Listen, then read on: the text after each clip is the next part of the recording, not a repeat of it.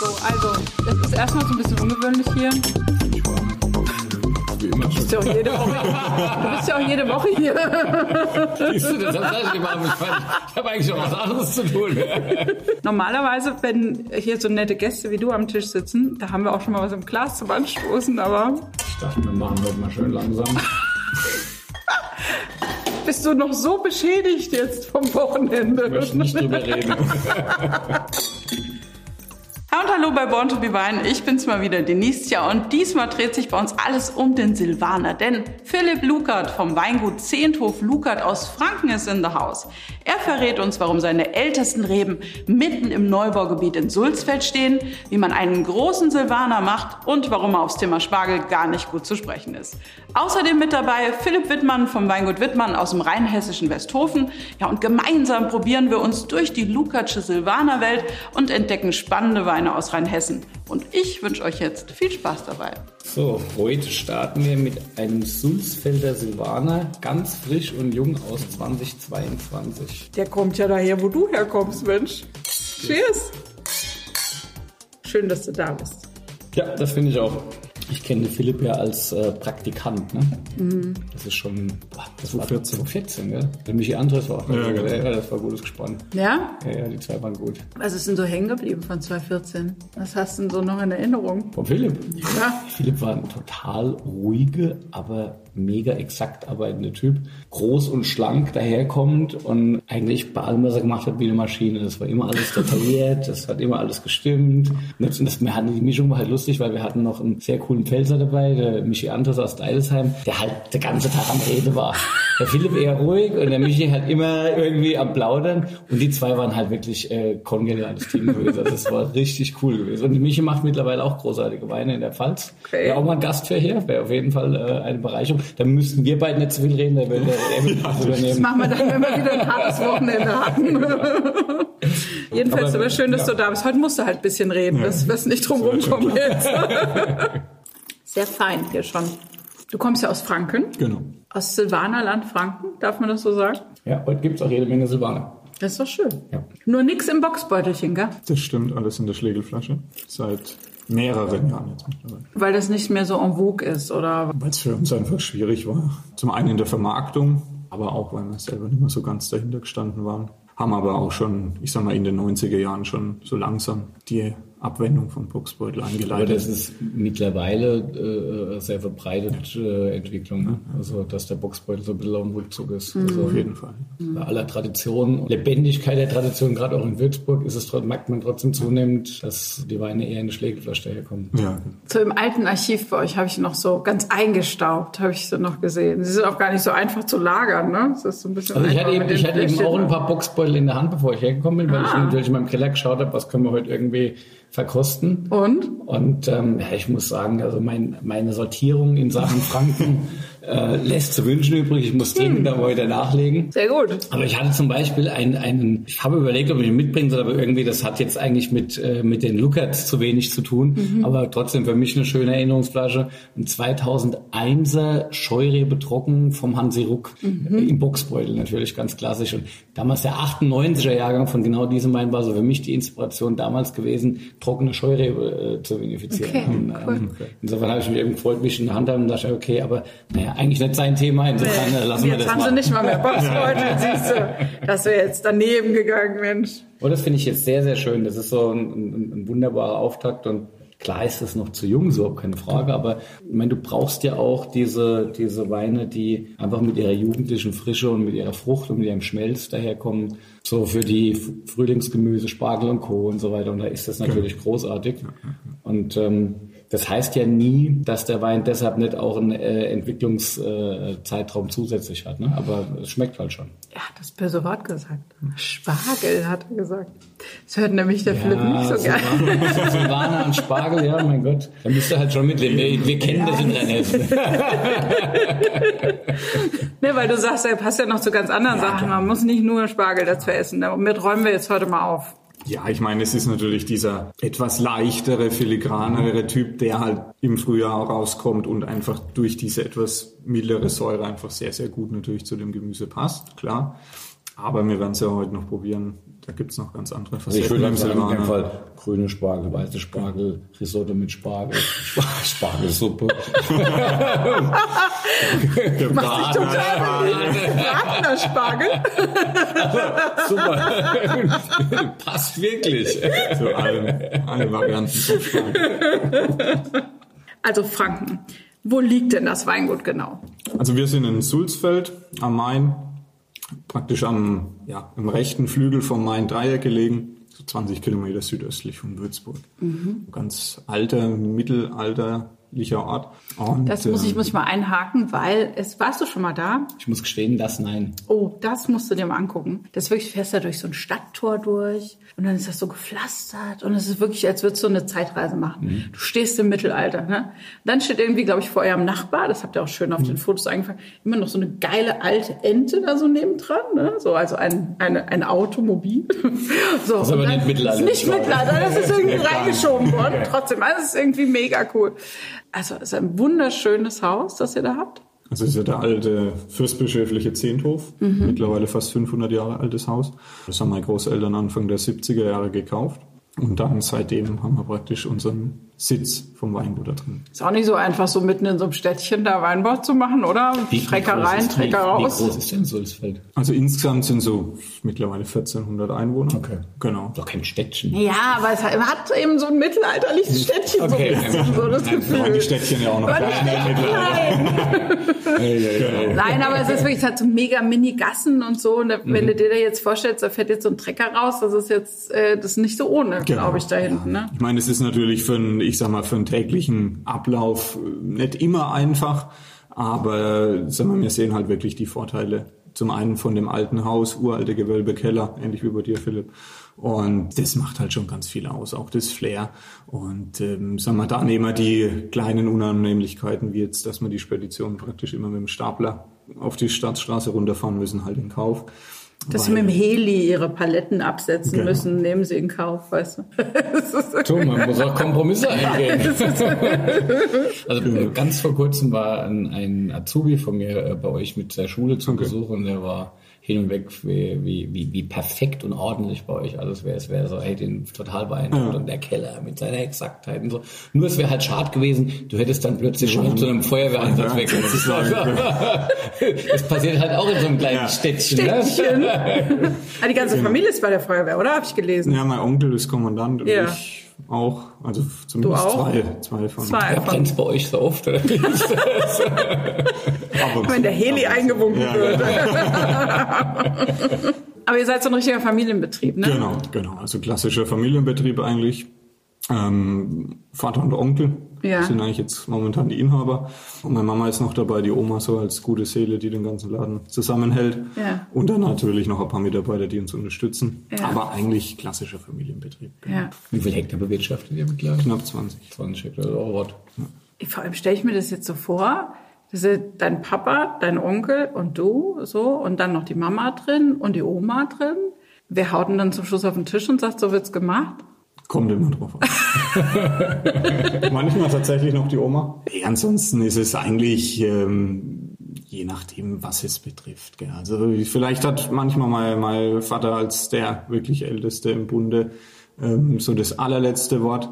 Aber es ist einfach ein gutes Miteinander gell. und es ist einfach eine gute Diskussionsgrundlage. Und das, was das Schöne bei uns halt ist, ist, dass wir, ich sage jetzt mal, fast wie drei Generationen, die direkt am Hebel sitzen. Ähm, mein Vater sitzt 62, mein Onkel 50 und ich äh, 34. Also sind wir doch relativ weit auseinander. Und ähm, das macht's halt für uns eigentlich auch unheimlich spannend, weil jeder halt irgendwie so aus einer anderen Zeit seine Lehre auch gemacht hat. Und ähm, ich glaube, das ergänzt sich einfach unheimlich gut. Ja, und wenn man dann gut ist in der Kommunikation miteinander, dann äh, ist das, glaube ich, äh, dann gibt das einen Haufen Energie. Ja, das ist, man muss halt die richtige, die Energie in die richtige Richtung lenken, dass das dann funktioniert. Das ist dann klar. Das wird dann wahrscheinlich immer bei der Oma beim Mittagessen gemacht. Genau. Dann. Ja, genau. und du bist 14 ins Weingut gekommen. Genau, Ne? Ja, genau. okay. Dann direkt nachdem du von Philipp zurückkamst. das Was hast du? Ja. war dann so der Abschluss von Geisenheim noch das, das Praktikum beim Philipp. und dann danach eigentlich direkt heimgegangen. Genau. Ja. Du hast ja die Betriebe, wo du dir äh, so einen Überblick verschafft hast, eigentlich schon so ausgewählt, dass das alles sind, die so ein bisschen einzahlen in das, was ihr dann wirklich macht. Hm. Ne? Also bist jetzt nicht nach Südafrika gegangen ja, genau, oder sowas. Genau. Ne? Und was hast du denn da beim Philipp, was hast du denn da so gelernt? Was hast du gelernt, was man zu Hause so einsetzen kann? Ja gut, es war ja, im Endeffekt war es ja nur kurze Zeit, ja. Ähm, war ja nur über den Herbst. Ähm, also für mich extrem prägend war nochmal diese Akribie, die ihr habt, ähm, auch dieser Perfektionismus von der Pflege von den Weinbergen. Ich glaube, bei uns ist auch gepflegt, aber so gerade wie die Triebe bei euch stehen, habe ich noch, noch keinen Betrieb gesehen. Ja, dieser, dieser schon dieser Perfektionismus und einfach auch wirklich in der Lese dann nochmal jede Traube im Endeffekt in die Hand nehmen und nochmal gucken. Und auch 14 war jetzt ja kein wirklich einfacher Jahrgang und dann auch, ich sag mal, die Ruhe zu behalten, so wie du es damals gemacht hast. Auch wenn du natürlich einen relativ großen Betrieb auch hinten dran stehen hast, fand ich schon, schon extrem beeindruckend. Und dann trotzdem dieser, dieser Entspanntheit im Keller, ich meine, da unterscheiden wir uns ja gar nicht so arg. Wir vergern ja auch alles im großen Holz. Und ähm, das waren schon, schon nochmal sehr, sehr interessante Einblicke auf jeden Fall. Ja. Ich glaube, weinstilistisch äh, gibt es viel Gemeinsamkeiten. Diese Feinheit, die, äh, die man gerne im Wein hat, das, dieses kristallklare, aber mhm. vor allem auch das Herkunftsprägende dann ja, auch irgendwie zu transportieren. Das ist, das, ist, glaube ich, absolute Gemeinsamkeit. Natürlich an brutal verschiedene Standorte und ganz verschiedene Bedingungen. Und das ist ja immer so, du kannst ja, das ist ja nicht wie beim Kochen, dass du mit einem Rezept und den gleichen Zutaten tätig bist, sondern die Zutaten sind einfach erstmal andere und deshalb funktioniert das Rezept auch nie eins mhm. zu eins. Ja, das mhm. ist so, also insofern ist es Eindrücke sammeln und seine eigene Schlüsse draus ziehen. Das ist, glaube ich, so, wenn man in diesen Lehr- und Wanderjahren unterwegs ist, ist, glaube ich, wichtig, dass man einfach versteht, warum was gemacht wird und wie die Leute ticken und dann muss man für seine eigene äh, Idee ähm, die, die entsprechenden Lösungen finden. Und ähm, ich frage mich immer, wie das wäre, wenn ich heute nochmal ja. äh, ähm, quasi nochmal in der Lehre gehen müsste oder, oder, oder Praktikas machen müsste, wie sehr ich mich beeinflussen lassen würde von dem, äh, an was ich hm. glaube, was ich heute mache. Ich weiß es nicht, ich kann es nicht wirklich beantworten. Also ich glaube, es kommt, käme ganz stark darauf an, wo du bist. Welcher also, Betrieb? Ist, mhm. äh, es gibt Betriebe, wo ich wüsste, dass ich das mit Freude tatsächlich auch machen würde. Mhm. Nur bräuchte man dann im Rücken die komplette Freiheit und keinen Gedanken drüber, was eigentlich zu Hause ist. Also das, das, geht, das ging nur, wenn es zu Hause nicht gäbe. Ansonsten ja, ja. ging das nicht. Ja. Das ist, äh, Aber cool, dass du da auch nochmal Bock eigentlich drauf hättest, so bei anderen also, reinzugucken. Also ich meine, es gibt ja diese, das ist natürlich total bekloppt, das ist ein furchtbares Szenario, was hoffentlich niemals im Leben eintreffen wird. Aber wenn du dir die Frage stellst, was würde passieren, angenommen äh, aufgrund einer Naturkatastrophe oder irgendwas, mhm. du kannst nicht nicht mehr hier bleiben. Du kriegst deine Heimat genommen und musst weg. Mhm. Und dann stehst du da mit dem, was du kannst. Mhm. Ja, wäre für mich natürlich klar. Selbstverständlich würde ich in der Weinbranche arbeiten. Ich glaube, ja, logisch. Ich würde auch gerne als äh, Winemaker oder als als Winzer äh, arbeiten wollen. Und dann wärst du ja plötzlich in der Situation. Ja? Also mhm. Ähm, und das habe ich halt im Kopf schon immer wieder mal durchgespielt. Also ich vergesse immer das Thema, das soll niemals, niemals wirklich passieren, aber die Gedanken hast du ja manchmal. Mhm. Ah, Wo würdest du dich dann hinspielen? Wo würdest du hingehen wollen? Wenn du jetzt aus, sag mal, du müsstest aus Deutschland weg. Also was mich extrem geprägt, begeistert hat und was ich immer noch begeisternd finde, ist eigentlich die Wachau. Muss ich mhm. ehrlich sagen, auch wenn es eine abartige Buckelei ist aber die Region irgendwie, die hat es mir Siehst absolut ich angetan. Ich noch darüber nach, ob ich auch einen Veltliner mitbringen soll, mhm. weil, weil das natürlich auch so ein Reizthema ist mit dem Silvaner und Veltliner. Ist das denn ein Reizthema? Das Nein, ist das ist auf der einen Seite, auf der einen Seite was ein sehr positives Reizthema, dass man diese Verwandtschaft gerne anspricht, mhm. die Weinstilistik, die Reaktion der Rebsorte. Gleichzeitig gibt es aber halt auch ähm, die Kollegen, denen es auf den Nerv geht, weil Ach sie so. eigentlich, es gibt Silvaner Winzer, die wollen den vergleichen, es gibt aber auch Veltliner Winzer, die wollen den vergleichen. Mhm. Andere rumfedern es wiederum gut, also, aber eine gewisse Logik ist dahinter. Also okay. Das ist, ist schon so. Ja. Du hast ja gerade auch gesagt, du warst ja auch in der Bachau, gell? Mhm. Bei Hirzberger genau, warst du, ne? Genau, genau. Ist ja auch ein toller Betrieb. Legst aber einen anderen Stil, muss ich feststellen. Ja. ja. Und doch sagst du, ist ein bisschen opulenter Hirzberger. Darf man das so sagen, vielleicht? Oder vom Stil? Wir machen jetzt mal noch was Junges, äh, Gemüsiges zwischen rein. Aber du hast noch gar nichts zu dem eingesagt, zu dem ersten Philipp. Verrückt. Das mache ich, wenn ich jetzt den zweiten so. eingeschenkt habe. Ich habe das hat, Mega, hat was so du alles parallel kannst. Ja, okay, super. Guck mal hier, der Philipp ist ganz vernünftig, der ja, gießt ja. Wein weg. Das äh, haben wir verlernt hier in dieser Sendung. So, also. Aber ich habe ich hab mittlerweile mir angewöhnt, danach nochmal zum Sport zu gehen, damit das alles wieder ja. direkt ausgeschieden wird. Okay. So, also Wachau, Hirzberger. Genau. Du hast gesagt, das ist für dich so ein ganz prägender Mensch auch gewesen, der Senior, ne? Es war ein bisschen eine längere Geschichte. Wir waren da auf, auf Abschlussfahrt von der Berufsschule, sind durch die Wachau gefahren, waren eigentlich nur am Rande in Krems und sind dann nach Wien weiter. Und wir fahren da so durch und ich kannte die Weine von daheim schon immer mal und mir hat das immer eigentlich gut geschmeckt, aber ich kannte die Region eigentlich nicht. Ich wusste nicht, wie es wirklich da aussieht. Und wir fahren da so durch und ich gucke da so die Hänge hoch und habe ich gedacht, boah, das ist schon bestimmt eine echt krasse Schinderei, aber irgendwie würde es mich mal reizen so. Mhm. Und dann äh, war ich in der Zeit noch beim Steffen Christmann mhm. und der hat mir dann einen Kontakt hergestellt und dann war das völlig unkompliziert. Ein Anruf, ja, kommst in zwei Monaten Sonntag bis da und dann am Montag fangen wir an. Und dann, ja, hat es, hat es einfach mega gut gepasst. Und einfach dieser Idealismus, der da in der ganzen Region herrscht und dieser Zusammenhalt in der Wiener Wachau. Und natürlich gibt's da auch Reibereien, aber ja, diese ganze Region so voranbringen zu wollen auf einer relativ kleinen Fläche, dieses ja, Weltkulturerbe zu erhalten und das, das ist schon beeindruckend. Ja, und das ist schon cool. Also erstens mal sind es großartige ja. Weinberge. Und dann äh, sind da auch jede Menge großartige Winzer und insofern mhm. ist das schon ein tolles Gebiet. Das kann ja. ich total nachvollziehen.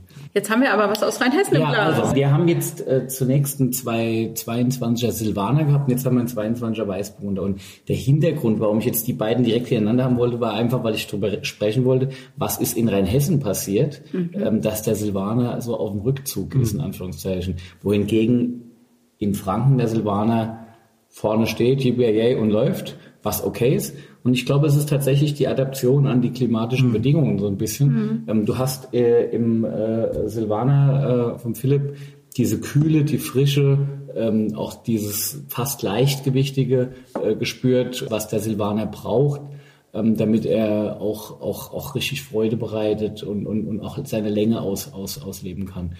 Mein Gefühl ist, dass der Silvaner in Rheinhessen sich zunehmend damit schwer tut. Es gibt natürlich in Rheinhessen immer noch die Standorte, wo das wunderbar funktioniert, aber das sind wirklich die kühlen Ecken. Mhm. Also ähm, ich hätte gern auch einen, einen, einen Silvaner von meinem Freund Daniel Wagner äh, mitbringen äh, können. Das wäre ein Beispiel gewesen, wie Silvaner ja. in seiner Perfektion auch in Rheinhessen noch funktioniert in dieser Kategorie habe bewusst dann tatsächlich den Weißburgunder von mir mitgenommen, weil das ist letztendlich der Wein, der mehr oder minder bei uns den Silvaner ablöst. Äh, ablöst. Ja. Mhm. Also das ist tatsächlich so, dass der Weißburgunder auf diesen Kalksteinböden in unserer klimatischen äh, Situation einfach die bessere Balance mhm. hat, die bessere Adaption hat, klimatisch und ähnlich wie beim, wie beim Silvaner auch das, die schöne Länge, das fast salzig, äh, zart mineralische, total animierend, auch was, was du jung trinken kannst, was aber natürlich mhm. trotzdem Entwicklungspotenzial hat und ähm, so äh, ist es halt einfach so, wenn du die, wenn du die beiden Weine hier nebeneinander stellst, dann ist das ein wunderbares Paar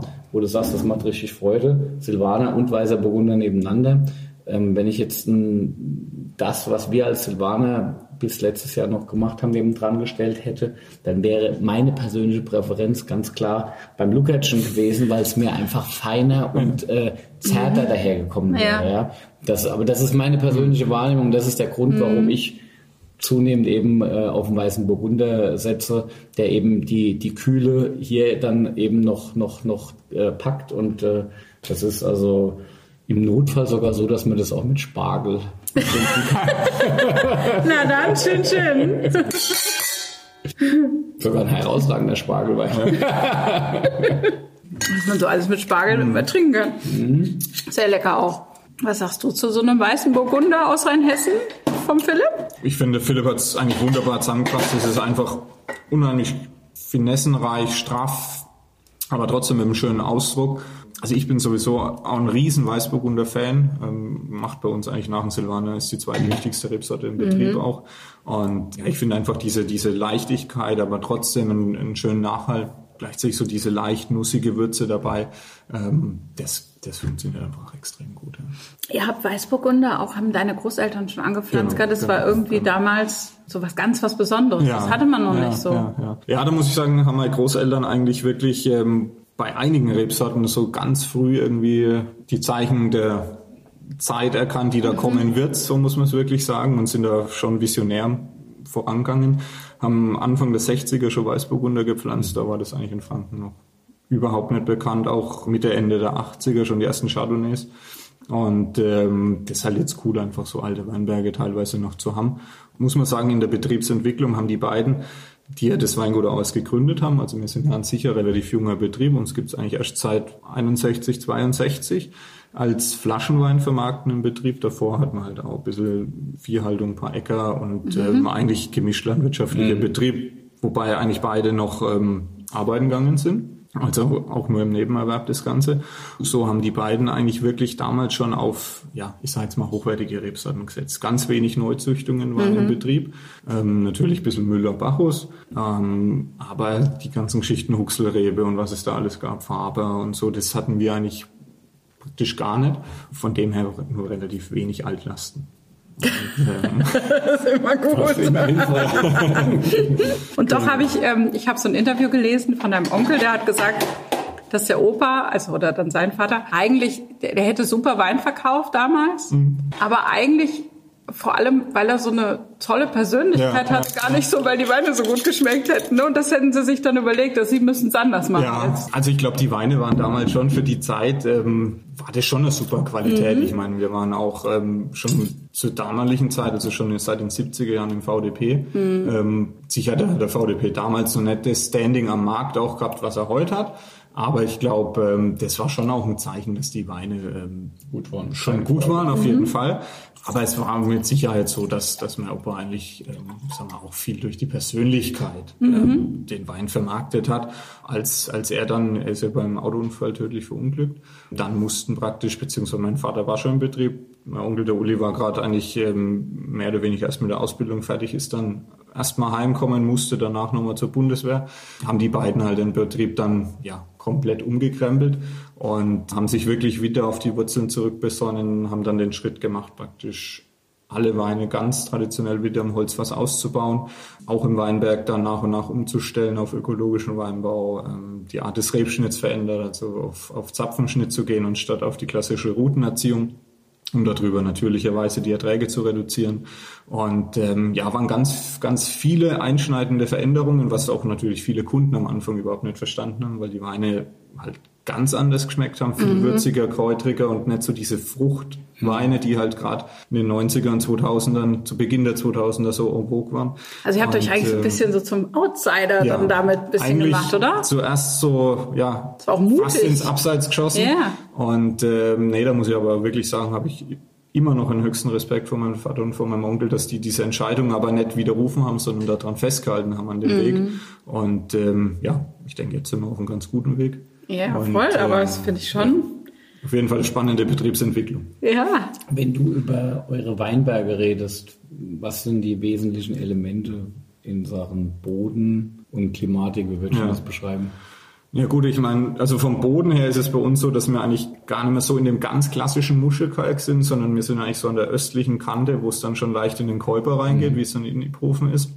Also die niedereren Lagen sind schon oberer Muschelkalk, ausgehender noch. Und dann Sonnenberg, was wir jetzt als nächstes probieren werden, das ist dann gelber Kalkstein, was praktisch die Übergangsschicht ist zum Käuper. Mhm. Und äh, was die Besonderheit in Sulzfeld ist, muss man wirklich sagen, ist, dass wir eigentlich alle Steillagen in so einer südöstlichen Ausrichtung haben. Mhm. Die meisten Lagen in Franken sind ja Süd- oder Südwest mhm. und bei uns in Sulzfeld ist eben alles eher so nach Osten gedreht. Und ähm, ich sag mal, dadurch haben wir halt einfach diese Frische, diese Eleganz ähm, obwohl wir jetzt eigentlich von der Reife schon relativ hoch gehen bei der Lese. Also wir sind jetzt keine ja, wahnsinnigen Frühleser, sondern wir gehen eher auf die maximale Reife, ohne dass es überreif ist. Und ähm, das funktioniert halt gut, was, weil man halt einfach in der Traube ähm, einen Tick mehr so, Säure Sulzfelder Sonnenberg, erstes Gewächs, Silvaner. Genau. Einer unserer wichtigsten Weine.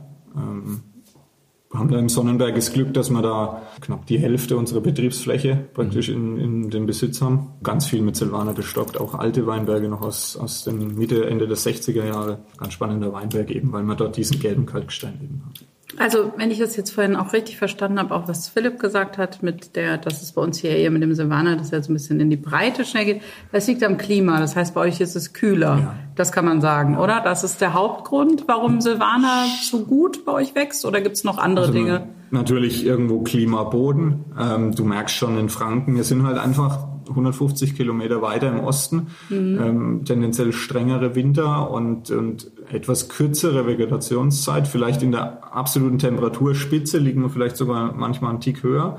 Aber du merkst einfach so diesen mäßigen Einfluss vom Rhein, glaube ich, hier drüben doch schon mhm. deutlich. Und ähm, von dem her ist es schon ähm, einfach ein ganz andere, viel kontinentaleres Klima.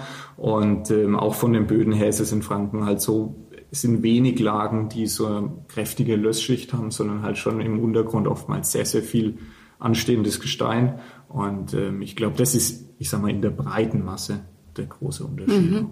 Ihr habt auch gar nicht so viel Auflage, habe ich irgendwie gelesen genau. da auf also dem es ist, Gestein. es ist viel weniger Auflage. Natürlich dadurch auch im Sommer Trockenstress bei uns, glaube ich, einfach ein viel höheres Thema, als es hier jetzt ist. Und da muss man auch sagen, ist der Silvan eigentlich eine Rebsorte, die wunderbar damit zurechtkommt. Ist die genügsam oder ja? ja. Ja, gut, ich meine, das ist zum einen hast du beim Silvaner ganz häufig auch das Thema alte Reben mit im Spiel. Mhm. Traditionssorten, die schon immer steht. Genau. Äh, und äh, je tiefer die Wurzeln, umso einfacher. Mhm. Äh, und ähm, ich glaube, dass die klimatischen Unterschiede tatsächlich so ein wesentlicher Faktor sind. Wir hatten ja den äh, Sebastian Fürst auch hier mhm. gehabt, der ja gar nicht klassisch Franken ist. Ja. ja. Der macht ja auch gar nicht so viel Silvaner. Der ja irgendwo genau. eher noch dem Rheintal äh, ähm, ja. eh zugewandt ist irgendwie. Äh, wenn man dann wirklich tief ins Frankenland reinkommt, mhm. dann merkt man plötzlich, es sind andere Weine. Mhm. Und ähm, das ist letztendlich das Schöne, dass du dann auch automatisch, du hast dann auch die Reb Rebsorten-Thematik, die sich verändert. Ähm, du hast dann zusätzlich, gerade der Käuper spielt ja eine mhm. wahnsinnig große Rolle dann ja. auch so in, in, in den klassischen äh, Bereichen. Und ähm, ja, es ist einfach eine eigene Identität, die was ganz Besonderes mhm. ist. Und äh, das finde ich schon mega spannend, abgesehen davon, dass es halt in dem Maintal auch richtig schön ist. Ne? Das ist, uns hat halt auch was Ursprüngliches. Ne? Wir, bei uns im Rhein ist alles groß und schnell irgendwie. Ja, ne? Ja. Und äh, so ein bisschen entschleunigend habe ich schon, ist es manchmal das Gefühl, ja. wenn man, wenn man so, selbst Würzburg, obwohl es ja schon eine Stadt ist, die auch einen gewissen Puls hat, auch Studenten und wie auch immer, selbst das hat ein bisschen was Entschleunigendes, finde ich. Genau. Und wie gesagt, euer mittelalterliches Städtchen. Mit 1400 Einwohnern. 1400 Einwohnern. Also der Wein ist eine Granate. Das hat relativ intensiv Birnenfrucht, mhm. finde ich, was, was beim Silvaner häufiger vorkommt. So tatsächlich fast so ein bisschen Williams-Birne ja. irgendwie von der Nase her. Es hat auch ganz zart so ein bisschen äh, den, den Touch vom Holzfass. Mhm. Also das, das spürst du auch. Was ihm aber, glaube ich, ein bisschen Rückgrat ja. Äh, unterstützend ist. Also so ganz feine Tannine. Und am Gaumen wird's halt, wird's halt seidig und lang. Und ähm, die Frucht ist schon wichtig in dem Wein. Also das ist schon, das ist schon ein Silvaner, der schon von mhm. seiner Frucht und Cremigkeit lebt. Ich sag mal, könnte fast aus Rheinhessen sein. Insofern lecker. nee, es ist aber tatsächlich so, dass der Sonnenberg, das ist jetzt eigentlich bei uns die einzige reine Südlage auch, liegt eher so oben auf dem Plateau und fällt eigentlich so in den Ort rein. Mhm. Und da ist schon ein, ich sag mal, ein Tick mehr Lössauflage mhm. über dem Gestein. Mhm. Und mhm. da kriegst du halt einfach diese Saftigkeit und diese Cremigkeit. Ah, und dagegen haben wir halt praktisch Maustal als große Lage und der Sulzfelder Berg als andere erste Lage, was so diese puristischeren Muschelkalklagen sind, die halt dann, ich sag mal, deutlich strafferes Korsett mhm. dann haben. Jetzt sagst du, der hat den Boden und dann hat er ein strafferes Korsett. Du sagst also, Silvaner kann den Boden ganz toll transportieren? Glaube ich schon, ja. Also es ist natürlich auch in dem Veltliner Vergleich, ich meine, das sind beides Rebsorten, die halt einfach von sich aus jetzt nicht so extrem laut sind. Mhm. Im Vergleich jetzt zum Riesling, der halt viel Säure und schon auch eine gewisse Frucht mitbringt, ist der Silvaner halt eher so der zurückhaltende Typ. Ähm, ich glaube, das macht ihn halt einfach auch so zum einen sehr vielseitig und zum anderen zeigt er halt wahnsinnig guten Boden. Und das, das merkst du halt. Also wir jetzt als Betrieb, wir füllen jedes Jahr acht verschiedene Silvaner, die aber im Endeffekt nur auf Sulzfelder Gemarkung wachsen. Mhm. Da ist zwar der rote und blaue Silvaner auch dabei, die eigentlich als eigenständige Rebsorten zählen. Aber ich zähle jetzt mal zu der Gruppe Silvaner eben dazu. Und sie sind aber alle halt komplett unterschiedlich, weil halt auch die Böden im Fränkischen sehr differenziert sind. Mhm. Das macht ihn halt einfach, ja, schon als sehr starken Herkunftswein. Mhm. Ja, und am Ende muss man dann da auch wieder sagen, die Rebsorte ist natürlich auch in Rheinhessen eine Herkunftsrebsorte und es gibt tolle Beispiele, ja. äh, auch für große rheinhessische Silvaner. Aber es ist halt eben tatsächlich standortabhängig. Und mhm. wenn ich jetzt uns in Westhofen nehme, speziell auch bei uns im Betrieb, muss ich sagen, ist es halt so, dass der Silvaner eher in den Hangfußlagen, in den Lösslemlagen mhm, okay. äh, zu Hause war. Klar, immer mit dem Einfluss vom Kalkstein, aber es war letztendlich nicht so, dass wir jetzt in den krachenden Moorsteinparzellen mhm. Silvaner stehen hätten, weil da hat der Riesling seinen Platz. Ne? Insofern, ich behaupte, ein Moorstein Silvaner würde heute auch immer noch durchaus einen attraktiven äh, Terrorwein mhm. hervorbringen. Ja, da müsstest aber, du Riesling aber, opfern. Ähm, dafür, das, das wäre jetzt äh, unseriös, sag ich mal. ja, aber das ist natürlich, weil es bei euch auch so eine Geschichte für den Silvaner gibt, oder? Ich denke, das, oder? Daran liegt Naja, na klar, ich meine, am Ende ist es natürlich so, dass Franken, das entsprechende Terroir, die Rebsorte Silvaner, das ist eine Sache, die gehört irgendwie zusammen. Mhm. Und wir haben hier in Rheinhessen auch die Flecken, wo das auch zusammengehört, wo es auch, wo es auch äh, wichtig ist. Und deshalb, ich möchte, also dass man mich da nicht falsch versteht, ich möchte das nicht in, bei uns in der Region kleinreden. Ich sage nur speziell jetzt für mich, in meinem Betrieb ist es so, dass letztendlich der Stellenwert der Rebsorte stark nachgelassen hat. Mhm. Es ist auch so, dass ich gelesen habe, dass in Rheinhessen immer noch deutlich mehr Silvaner eigentlich wächst als in Franken. Jetzt hören die nicht gerne, was nee, sonst. Das wollen wir jetzt mal kurz, nur mal kurz. Ne? Da, da so. können wir mitleben. okay. So. Ganz kurz, da darf ich mal kurz äh, kleine Geschichte zu erzählen. Ich, wir waren letztes Jahr auf äh, der Johanni-Feier von, von Respekt, äh, mhm. der Biodünn-Vereinigung und äh, ich hatte meinen Silvaner Natural dabei und habe den dann vorgestellt. Und äh, aus Franken ist das Weingut aus Würzburg dabei. Und dann habe ich bei der Vorstellung begonnen damit, dass Rheinhessen ja das größte Silvaner Anbaugebiet der Welt ist. Und da ist der direkt schon, der Ludwig direkt schon nervös geworden, hat gemeint, er müsste peppern. Dabei kam der zweite Satz war sehr relativierend ja. zu dem ganzen Thema. Aber also, so ein kleiner Aufreger verursacht hat immer noch. Siehst du? Nee, du bist nicht aufgeregt. Nee. Bei dir geht's gut, ja. Aber wenn ich jetzt hier, jetzt ist hier Silvaner erste Lage, ihr habt auch ein großes Gewächs, kann denn der Silvaner auch gut reifen? Ist das ein Wein, den ich auch, weil ich werde hier immer ermahnt, mhm. ich muss was hinlegen, nicht so, gleich alles trinken. So anfängst, machen wir gleich mal genau. auf. Wir machen dann erst 18 Kreuz und dann machen wir 16 Maus oder möchtest du erst Maus? Erst Maus. Ja. ja. Nee, also Silvaner ist, meine, wir probieren es jetzt, ist eine Rebsorte, die einfach absolut genial reift und ähm, riecht halt wunderschön auf diese diese Brioche Hefe Aromatik. Können wir auch das, das Hat sich doch gelohnt, dass ich es hingestellt habe. das können schon spektakuläre Weine sein und äh, manchmal hat man ja das Glück noch gerade so in den in den großen Gütern wie jetzt auch Castell zum Beispiel, die haben noch ein ganz großes Archiv.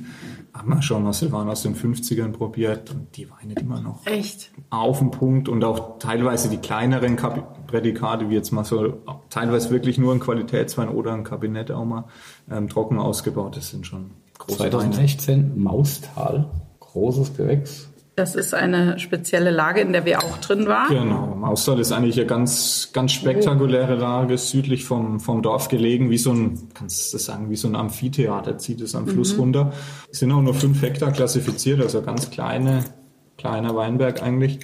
Und ähm, da haben wir mit unsere ältesten Silvaner stehen, die jetzt auch schon über 50, fast 60 Jahre alt sind. Das ist schon sehr geil. Ich muss jetzt trotzdem das andere Glas nochmal ausprobieren. Guck, ob es am großen Glas liegt, dass es so geil ist, aber. Guck doch mal hier, der arbeitet mit allen Mitteln mm. hier, der Herr Wittmann. Und? Große Glas ist schon nochmal schön. Ist noch schöner. Aber das spricht für den Wein, wenn das so ist. Dass er das kann, ne? Dass das er das auch kann. Mhm. Das ist ein gigantischer Wein, der mit Mineralien nur so strotzt. Genau. Ich bin immer auf der Suche nach diesen kristallklaren Wein, wo ich, wo, wo, wo am Schluss es einfach nicht aufhört mhm. und wo auch kein Restzucker im Spiel mhm. ist und das pure da ist und das ist so einer. Das ist also, Würze, also das ist ein absoluten Brett der Wein, das ist super. Danke. Nee, und das ist auch das Besondere so an diesem Kernstück vom Austal, da haben wir sagen wir, fast ein Hektar, so uralte Reben noch.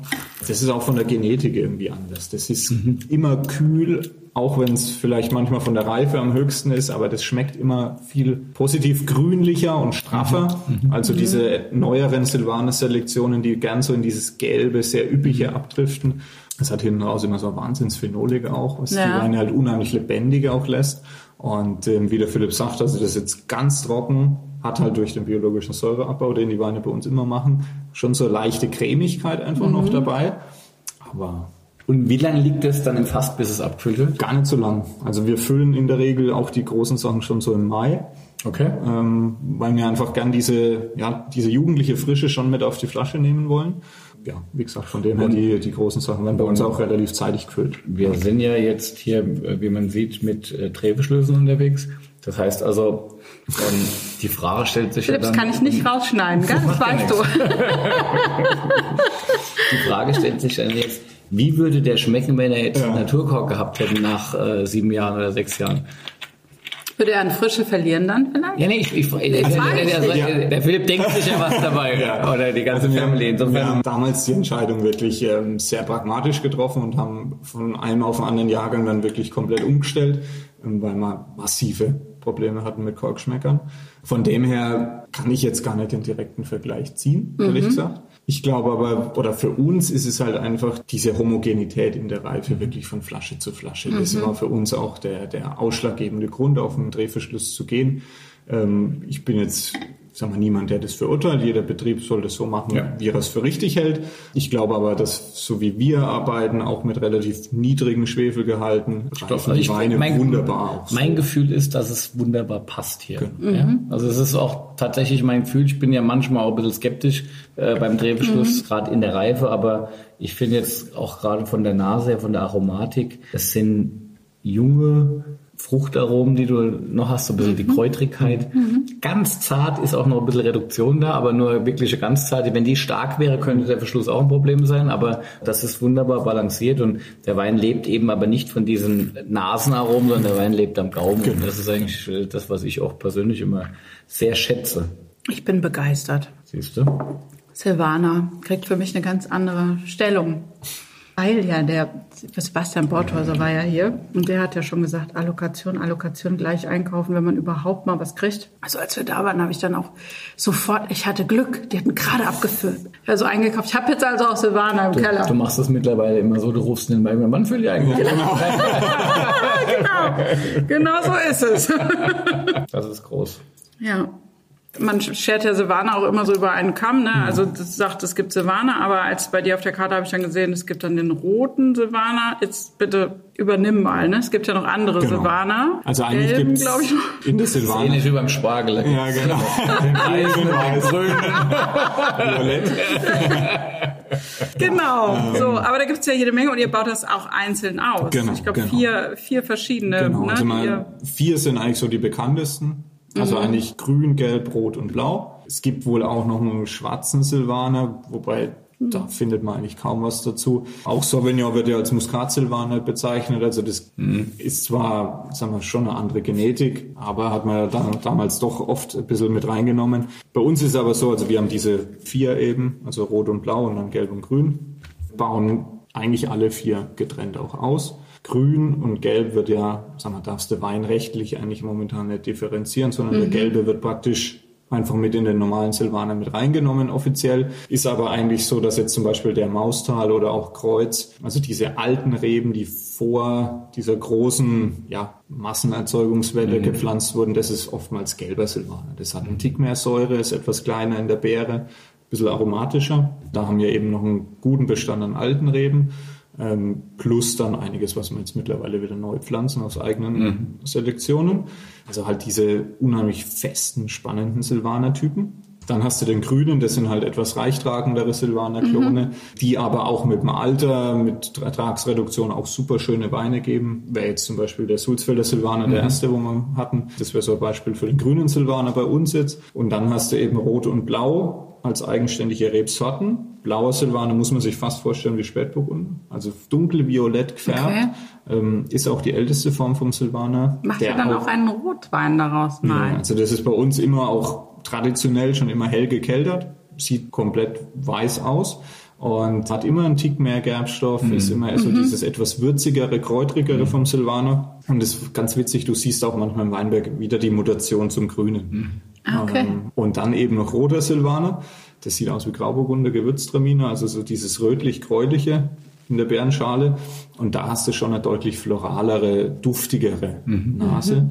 Schon auch so ein bisschen oder lässt mehr die Verwandtschaft zum Traminer auch erkennen. Ist ja die Mutterrebsorte von, in der Silvaner Familie, der Gewürztraminer. Das finde ich kommt bei dem roten Silvaner schon relativ deutlich auch raus, dass er schon dieses rose Litschi ein bisschen anspielt. Natürlich schon deutlich zarter, aber ist schon eine ganz andere Silvaner. Und weinrechtlich ist es so, gelb und grün läuft als Silvaner ganz Genau. normal, aber du darfst keinen blauen äh, in den grünen äh, Genau, küvettieren genau. Also und dann ich nur Silvaner draufschreiben. Genau, das geht genau, nicht. Genau. Also hätte ich diese 15 Prozent Verschnitt Ja, okay. gegeben. Ja, ja, gut. Also ich habe die ja alle probieren dürfen bei dir und du hast wirklich einen komplett anderen Wein im Glas. Ganz anders äh, am Gaumen und so. Also da muss man wirklich sich reinarbeiten in dieses Silvaner-Thema. Meine Güte. Das ist ja das, was die Genetik der Pflanzen äh, am Ende ja ausmacht. Und das ist großartig Ja. eigentlich. Also wenn man sowas wie jetzt diese Bandbreite beim Silvaner sieht, dann versteht man erst, was es bedeutet. Pflanzengenetik, Traube, Geschmack. Ja, daher kommt's. Das ist, das ist der Gag. Ja. Ja. Jetzt am Ende der weiße Burgunder, der Grauburgunder, der Spätburgunder und der Chardonnay, die sehen das ganze Jahr über im Weinberg auch fast gleich aus. Klar, du kriegst dann die Rebsorten Verfärbungen bei Grau und Spätburgunder, aber im Zeitraum, wenn das alles erbsengroße Beeren sind, es gibt kleine Unterschiede im Blattwerk, aber das ist gar nicht so leicht zu unterscheiden. Also auch da siehst du unheimlich nahe Genetik und doch so unterschiedliche Typen, ja. Ja. Und eigentlich ist das nichts anderes. Genau. Ähm, Und das macht es im Übrigen auch so spannend, wenn du zum Beispiel über einen Spätburgunder redest. Spätburgunder ist, hat eine riesen Bandbreite in seiner Genetik, so dass man eigentlich über verschiedene Rebsorten fast äh, sprechen müsste. Obwohl es gleich heißt, äh, ist die Grundlage einfach eine ganz unterschiedliche. Es gibt andere Rebsorten, die sind sehr eng beisammen. Da ist, da sind die Unterschiede nicht sehr groß. Und ähm, das ist unheimlich wichtig, äh, wenn, wenn man Entscheidungen trifft, was pflanze ich, was passt wohin, was habe ich für einen Boden, was habe ich für ein Klima und mit, mit welchen Reben möchte ich arbeiten. Und manchmal ist es gar nicht so leicht, das richtige Pflanzgut zu finden. Und ähm, der Philipp hat es ja eben schon gesagt, dass sie dann auch eigenes Material quasi wi- wieder äh, pflanzen, also aus den eigenen Reben äh, ähm, dann wieder Pflanzgut erzeugen, Edelreise erzeugen, um dann, um dann eben äh, letztendlich diese Genetik fortführen zu können, weil du wirst sie wahrscheinlich beim Veredler so einfach gar nicht kriegen. Genau. Also es, es gibt zwar mittlerweile wieder von diesem, gerade von dem gelben Silvaner, wird schon wieder viel weiter vermehrt und da ist auch Verzöchern, in- ist ja für uns die, die Weinbauschule, die sind da schon stark dahinter, dass da auch wieder sehr, sehr gutes Material, sagen wir, in, ins Land kommt. Aber es ist natürlich schon so, dass, dass gerade wenn du, wenn du so das Glück hast, wie wir mit dem Kreuz oder auch mit dem Maustal, was ja noch diese alten Reben sind, was eigenes zu haben, dann ist das natürlich unheimlich cool. Gell?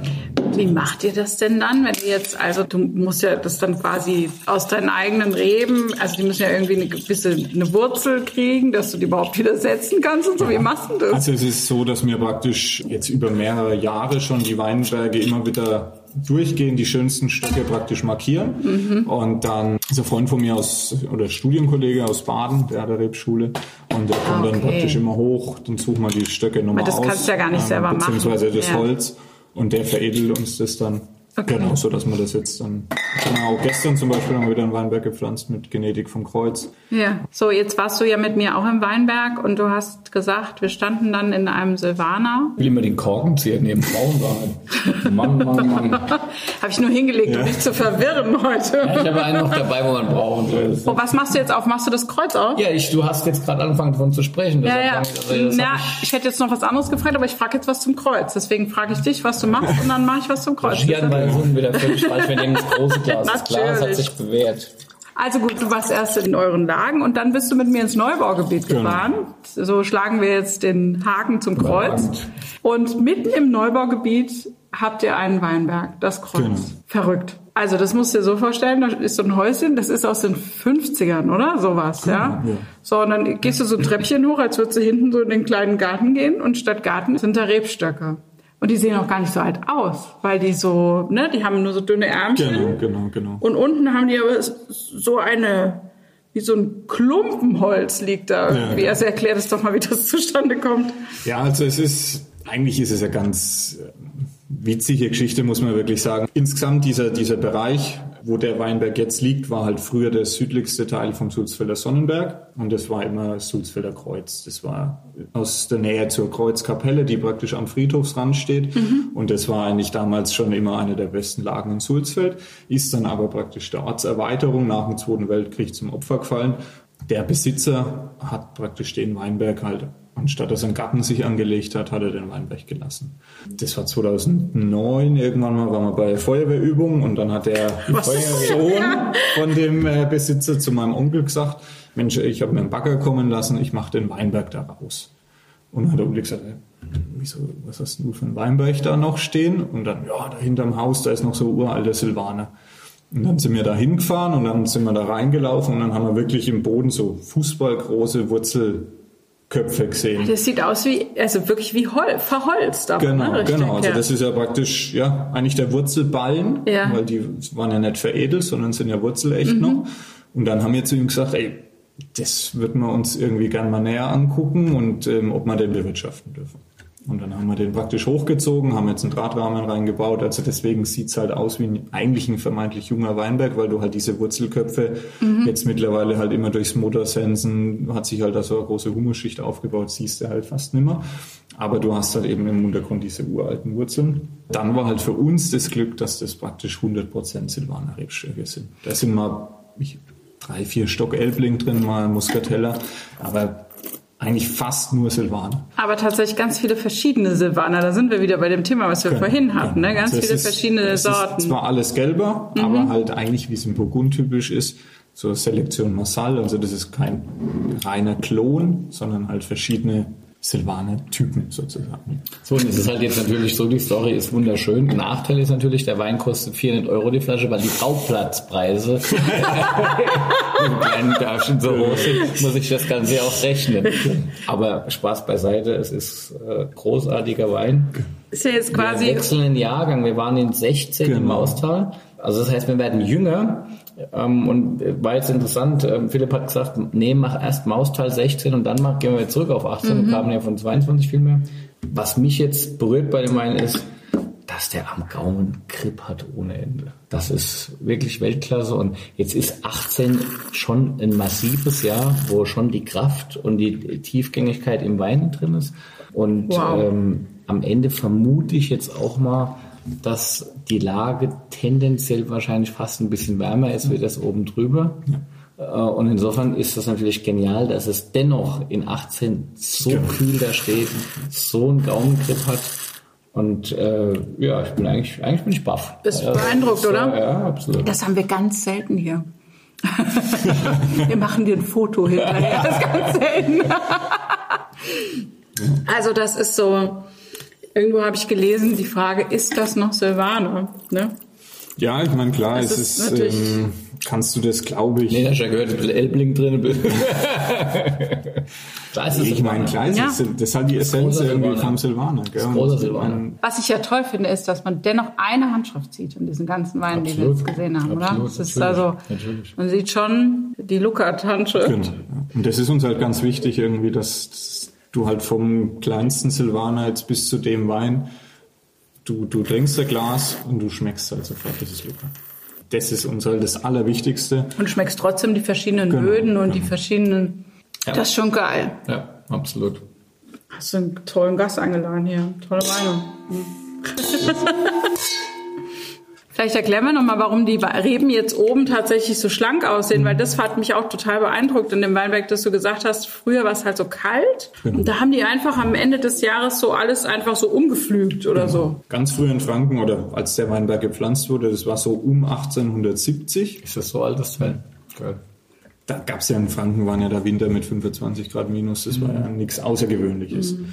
Und da hat man praktisch diese sogenannte fränkische Kopferziehung noch gehabt. Also du hast diese Wurzelballen im Boden und dann hast du da jedes Jahr im Endeffekt vier, fünf Triebe rauswachsen lassen, hast die dann so hochgeflochten und im Winter war es dann praktisch so, du hast sie zur Seite weggeklappt und hast das ganze Ding zugepflügt, dass es unterm Boden gelegen war. Damit es nicht einfriert. Genau. Mhm. Und im Frühjahr dann wieder aufgedeckt rausgenommen und dann praktisch zurückschnitten und dann ist das ganze Spiel wieder von vorne hochgegangen.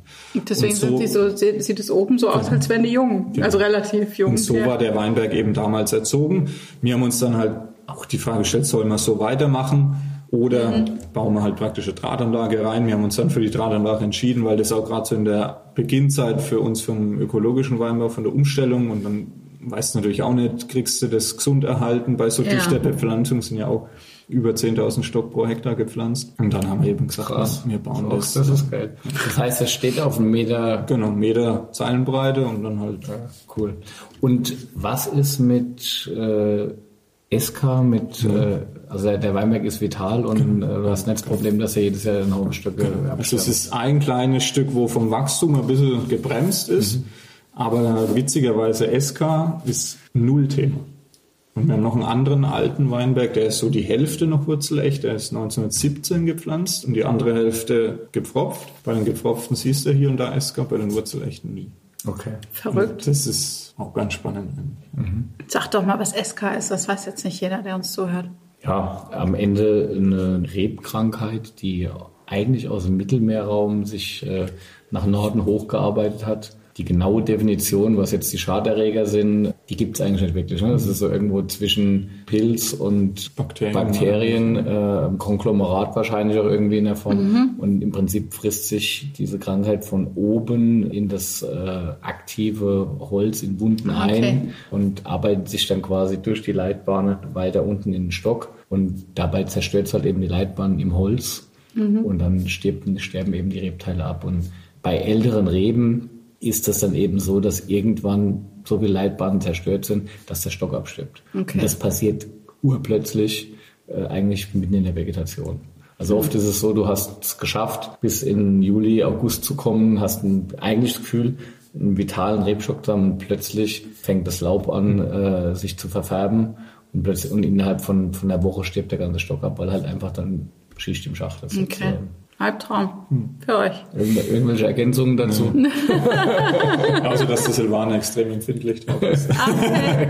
Silvaner ist eh so ein, so ein Biest manchmal, ne? Also, als wir da im, im Weinberg hm. waren, da hast du mir schon gezeigt, dass der austreibt wie Hölle und so, dass ihr da ganz hm. viel machen müsst. Ja, Silvaner ist schon, ich sage immer, Silvaner ist eigentlich wie Unkraut, gell? Und das, das stimmt auch irgendwo, er treibt halt extrem stark überall aus am ganzen Rebstock. Mhm. Aber das ist halt auch der Grund, warum der Silvaner halt früher auch so viel gepflanzt wurde, wo halt mit Spätfrösten, Winterfrösten, sagen wir, viel mehr oder noch mehr Umwelteinflüsse teilweise da waren, als es jetzt sind. Und kam das dann wieder nach? Sozusagen. Und der ist halt immer wieder ausgetrieben. So, und das okay. merkst du halt auch in Frostjahren, wenn wir mal mit Spätfrost zu tun haben, ist der Silvaner immer die Rebsorte, die trotzdem noch einen gewissen Ertrag bringt. Okay. Ja, nicht umsonst steht er halt auch in Franken so viel, weil wir halt auch immer noch mit dieser Frostthematik immer ein bisschen zu kämpfen haben. Was macht ihr dagegen? Kann man da irgendwas gegen machen? So, wenn man so in Neuseeland habe ich jetzt gesehen, da machen die so Drähte, die man mhm. beheizen kann und sowas. Hilft sowas? Oder geht sowas überhaupt? Weil also hier alles ja eher klein parzelliert also, ist, oder? Ich glaube, da wird schon noch ein bisschen was auf uns zukommen, weil die Gefahr der Frühjahrsfröste wächst ja dadurch, dass wir einen früheren Austrieb haben durch, ja. die, durch die wärmeren Winter. Natürlich äh, ist eine gewisse Kreativität äh, auch notwendig, hier sogenannte Verteidigungsstrategien zu entwickeln. Ich habe jetzt zum Beispiel der Julian Jubehuber hat mir erzählt, der hat jetzt auch schon solche, solche Drähte, äh, äh, Drähte die äh, letztendlich, und das würde wohl ganz gut funktionieren. Der hat früher immer so, so Tonnen hingestellt, ne, mit Feuer oder mhm. so. Das sieht man immer aus Baden, wo die das so äh, im Frühjahr in Weinberg stellen. Ja, das ist, weil die da grillen, die machen dabei. So. sieht auch sehr schön aus auf den Fotos. Ja, das ist auch, das ist auch in Burgund die klassische Variante ja. Mit, mit, mit den Tonnen. Heute, was es, was sehr verbreitet sind, sind die sogenannten Frostkerzen. Mhm. Ähm, das sind so kleine Eimer. Die brennen so fünf Stunden oder so. Mhm. Und die musst du dann eben halt auch auf die Fläche verteilen. Und je nachdem, welches Delta du an, an Temperaturdifferenz überwinden musst, damit du im, im, äh, Nullerbereich bleibst du nicht im, im Minusbereich bist, die musst du enger oder kannst du weiterstellen. Ist natürlich wahnsinnig viel Aufwand, ja. ja. Also musst halt die Dinge erstmal verteilen am Vortag nach dem Motto, wahrscheinlich brauche ich das am nächsten Tag. Mhm. Und wann musst du die dann anzünden? Das Problem mhm. ist, das ist dann halt mitten in der Nacht mhm. und dann ist halt auch jede Nacht unterschiedlich. Das hängt sehr stark vom Wind ab, äh, hängt von der Lage ab. Mhm. Äh, Strahlungsfröste reagieren anders wie jetzt einfach normaler Frost, äh, der in so einer Großlage kommt. Und dementsprechend kann es sein, dass du schon um drei Uhr äh, quasi die Feuer einschalten musst, weil es halt früh kalt wird. Es kann aber auch sein, dass es, das wäre das Normalere, dass das morgens so kurz, fünf, bevor sechs, es, kurz bevor es hell wird, mhm. äh, so der, der Peak ist. Der Vorteil an diesen Frostkerzen ist, die brennen wie gesagt fünf Stunden. Also insofern, du musst halt mitten in der Nacht raus und musst entscheiden, mache ich, mache ich nicht. Vor allem die ähm, Verteilung stelle ich mir echt schwer vor. Es ist, es ist, es, es ist Arbeit, es sind Kosten, es ist, es ist Energie, aber es rettet im Notfall einen Ertrag. Und ich habe äh, das jetzt dieses Jahr auch wieder äh, hautnah erlebt. Auf einer Probe habe ich zusammen mit Cornelis Dönhoff gesessen. Mhm. Und, ähm, ja, wir haben drüber geredet und wir haben auf dem Handy geguckt, wie kalt ist es da draußen. Mhm. Und ähm, am Ende war es so, ich war dann nachts um zwei am Wingert und habe mich entschieden, das heißt, ich habe mich entschieden, es zum Zeug. Ich hatte am Vortag entschieden, es wird lang, habe keine Frostkerzen ausgeteilt. Aber natürlich war ich trotzdem nachts um zwei gucken, weil ich nervös war. Und äh, der Cornelius hat dann ähm, die Oberhäuser Brücke mhm. ähm, mit Frostkerzen bespielt und das war richtig und gut so. Und äh, die Nacht war zu kalt. Aber der Frost kommt ja nicht überall gleichmäßig hin. Wie weißt du denn, wo du nee, denn du, du weißt ja, du kennst halt deine Lagen. Okay, wer, die, welches die, empfindlicher, das weißt du. so ein bisschen so okay. die, die, Eher was abkriegen. Kaltluftseen sind, mhm. so wo die mhm. Luft zusammenfließt. Das ist, der Pelzer wird so ein klassisches Frostloch. Okay, verstehe. Alles klar. Du hast nichts hingestellt, ging gut. Ging gut, ja. Ging gut, Glück gehabt. Ja, und ihr habt da auch, äh, klar, bei euch ist ja nochmal kühler, also bei euch eher mehr Frost. Und dann ist der äh, Silvaner aber auch, du hast gesagt, beim, also ich habe das so interpretiert, du hast es viel mhm. vornehmer ausgedrückt, aber ich habe mir aufgeschrieben, er ist so ein bisschen Drecksaumäßig, wenn man ihn auspresst. Da läuft fast nichts raus. Ja, ja. So. Oh. Horror, okay. ja, das ist halt dann, ähm, ich sag mal, das, das bringt uns halt dann den Vorteil jetzt so unterm Jahr, beziehungsweise wenn es dann halt Richtung, Richtung Reife geht, dass der Silvaner halt in der Beere halt sehr, sehr viel Pektin hat. Und mhm. dadurch halt sich schlecht pressen lässt, meiste Standzeit vorher hilft, auf jeden Fall. Aber dadurch ist er halt relativ unempfindlich, auch wenn da mal noch mal Regen kommt, ähm, platzt es halt nicht sofort auf okay. und saftet aus wie jetzt der Riesling zum Beispiel, sondern das ist halt relativ lang stabil. Mhm. Und das macht mir halt auch, ähm, also egal ob das jetzt ein Jahrgang wie 18 ist, wo es knallheiß und trocken ist oder ein Jahrgang wie 17, wo es im Herbst halt immer wieder reinregnet. Die Silvaner haben halt das wenigste Problem mit Fäulnis, wo halt andere Rebsorten, wie jetzt gerade Riesling oder auch die Burgunder, dann doch schon anfangen, sich aufzudrücken, mit Botrytis zu beginnen, hängt der Silvaner in der Regel gleich. Aber schön. wenn der Silvaner Botrytis bekommt, ist das was sehr Unangenehmes. Also ich finde Silvaner ist besonders empfindlich, was die Aromatik betrifft, wenn die Botrytis im Spiel ist. Und ich bin mir sicher, bei jedem Wein, den wir verkostet haben, ist das mit einer absoluten Null-Botrytis-Toleranz. Das ist nur kein gesundes Lesegut. Ja. Sonst kriegst du diese Klarheit und diese Brillanz nicht hin. Und mhm. der Silvaner mag das aus meiner Sicht überhaupt nicht, mhm. wenn da so ein bisschen, ich meine, jetzt kann man bei der Botrytis redet, man hat mir ja auch immer diese Unterscheidung zwischen einer edlen Fäule, so, mhm. äh, wo letztendlich nur rosinige äh, Konzentration entsteht und natürlich aber halt auch einer so einer nassen Fäulnis, wo er tatsächlich auch negative Aromen dann bringt. Aber selbst die klassische Edelfäule beim Silvaner gibt's dann halt auch selten. Aufgrund der Bärenstruktur, ja, genau. ne? Genau. Ja, also. also meine Großeltern, muss man sagen, die haben früher viel süß und edelsüß mhm. vor allen Dingen gemacht, also mhm. also wirklich BA, TBA. Mhm. Aber das ist nur wenig Silvaner immer dabei gewesen. Mhm. Also das waren dann echt mal Riesling, damals noch Scheureben, auch mal Weißburgunder oder Chardonnay. Aber Silvaner haben wir ganz wenig nur. Und wir hatten 2015, hatten wir eine Silvaner Bärenauslese gemacht, da hat es wirklich mal gepasst. Mhm. Aber das ist schon echt selten, dass du im Silvaner so richtig mhm. geile Porträts kriegst. Das hatte ich dich noch nie gefragt, Philipp, aber das hast du heute auch mal so beantwortet. Du lässt auch vergären im großen Holzfass, haben wir eigentlich nie drüber gesprochen. Ich glaube, das ist mal ein Thema. ja, dass du alles in deinen wunderschönen Holzfässern hast, aber es vergärt auch da drin, also direkt, ja. ja. Jetzt habe ich bei euch immer gelesen, dass das total wichtig ist, dass dieser Wein auch ein BSA durchläuft im Holzfass. Das bei dir auch so? Nein. Nein. Nein. weil da haben wir auch noch nie drüber gesprochen, dieses BSA, was er da macht, das ist ja was Natürliches, was ein Wein macht, mhm. oder? So, also ihr sagt, wenn es passiert, passiert's. Du sagst nein. Wie stoppst du das oder wie fördert ihr das? Müssen wir jetzt mal, müssen wir mal rein in diese Weinkunde. Du zuerst. also ganz früher hat man immer dazu gesagt, die zweite Gärung, die dann wieder so im, im Frühjahr praktisch wieder begonnen hat, damals als die Weine halt noch länger im Fass waren, mhm. Großelternzeiten. Bei uns war es dann aber eigentlich wirklich auch lange Zeit was nicht mhm. in den Weinen. Und dann eigentlich so Ende der 2000er hat es so langsam angefangen, dass dann so die ersten Weine wieder den BSA gemacht haben. BSA steht für biologisches Säureabbau. Okay. Genau, sind ja im Endeffekt Milchsäurebakterien, die die natürlich vorhandene Äpfelsäure in Milchsäure umwandeln. Mhm. Die Weine kriegen dadurch einen Tick mehr Cremigkeit und werden insgesamt vom Säureeindruck ein bisschen milder. Jetzt braucht ihr ja aber doch beim Silvaner eigentlich jede Säure, die ihr bekommen könnt, oder sehe ich das Ein, falsch? Also es ist halt so, zum einen, weil wir in Sulzfeld halt durch diese südöstliche Ausrichtung eben einen Tick mehr Säure haben, mhm. kommen wir damit eigentlich auch gut zur Rande. Und es ist halt so, in jetzt extrem reifen Jahren, wie jetzt 2018 zum Beispiel, hast du eh nur ganz wenig Äpfelsäure, die dann überhaupt umgewandelt wird. Mhm. Also macht es gar nicht so viel an der Säure.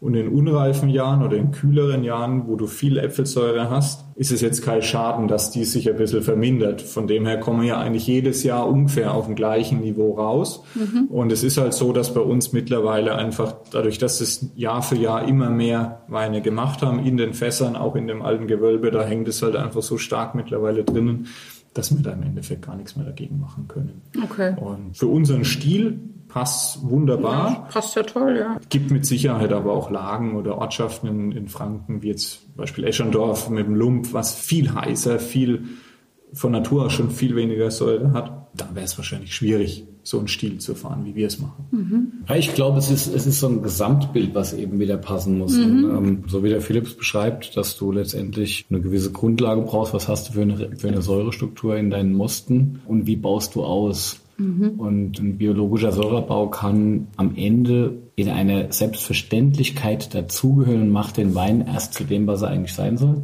Das würde ich in dem Fall hier auch tatsächlich so sehen. Mhm. Die Weine haben eine großartige Selbstverständlichkeit in, in ihrer Aromatik. Mhm. Ähm, diese Weine reden ja auch nicht vom biologischen Säurebau. Wenn ich das sage, meine ich damit, dass äh, du nicht diese milchigen, cremigen, buttrigen mhm. Noten hast, die der biologische Säureabbau auch verursachen kann. Also ganz klassisch oldschool ähm, kalifornischer Chardonnay aus den 90ern, das waren, die waren alle buttrig ohne ja. Ende. Und ja. das war bewusst so, weil man über die zweite Gärung, über den äh, biologischen Säureabbau diese Aromen äh, äh bekommen hat und dann mhm. hat man die auch behalten, weil man die hat man dann reingeschwefelt, damit es so bleibt und okay. letztendlich tatsächlich das sogar betont, ja, das ist mhm. Stilfrage ja, wieder. Ne? Ja. Hier ist es so, dass dieser kleiner Rest an äpfeliger Säure umgewandelt wird, das Hefelager äh, quasi ähm, die Aromatik aber auch dann wieder äh, einbalanciert. Das heißt, da gibt es einen Stoff, der heißt Diacetyl. Heute sind wir chemisch unterwegs. Oh meine Güte.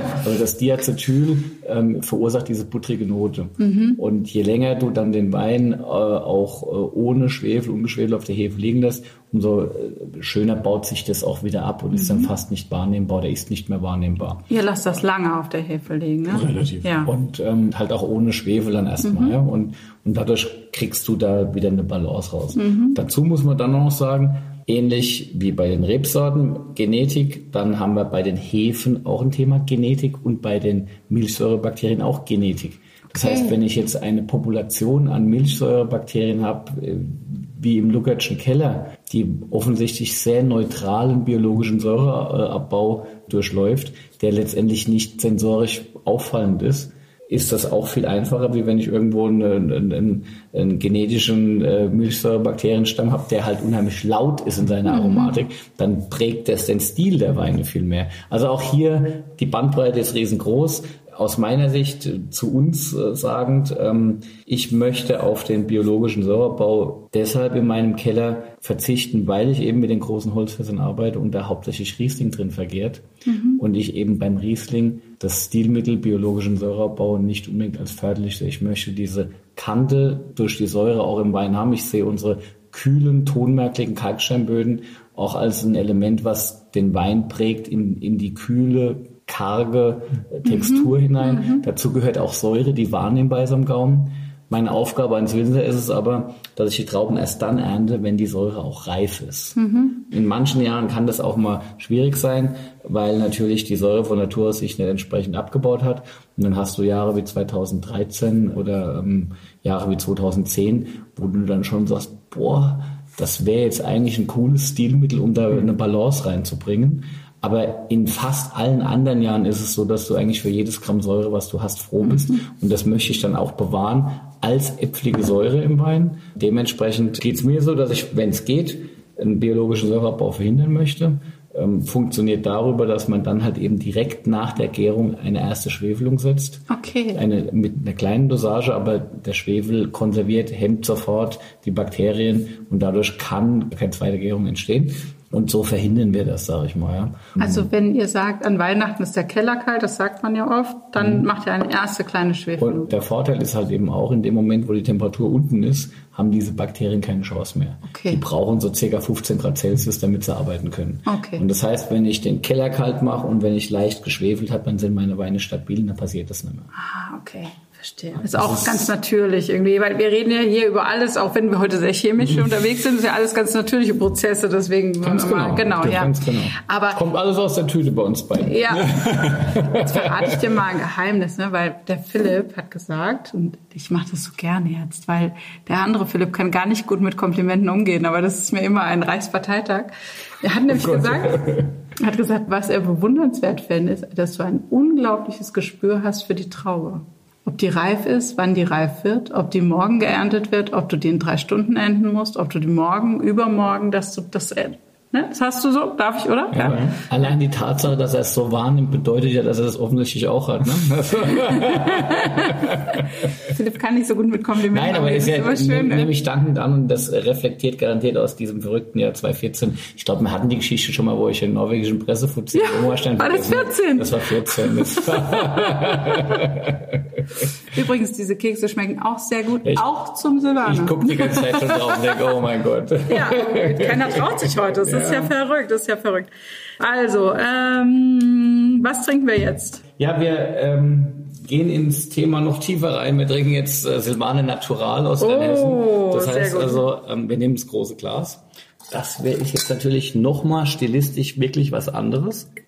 Und das ist jetzt eigentlich Naturwein, muss man das so sagen? Kann man das? Ja, Darf man wobei, das? Soll man das? Also natürlich ist die heutige moderne äh, Interpretation Natur, des Naturweins ist oft Maische, vergorener Wein, der ungeschwefelt abgefüllt wurde. Für mich ist Naturwein an sich aber eigentlich was anderes, nämlich das, was wir generell machen, sowohl der Philipp als auch ich, nämlich Bioarbeit im Weinberg, sehr viel Handwerk und dann eben halt auch über die Prozesse, die wir gerade gesprochen haben, Gärung, Keller, mhm. äh, Eingriffe, eben Wein werden lassen, ohne zu viele Hilfsmittel und äh, ein bewusster Umgang natürlich auch mit niedrigen Schwefelgehalten. Das ist Naturwein im klassischen Sinne, mhm. ohne Zusatzstoffe.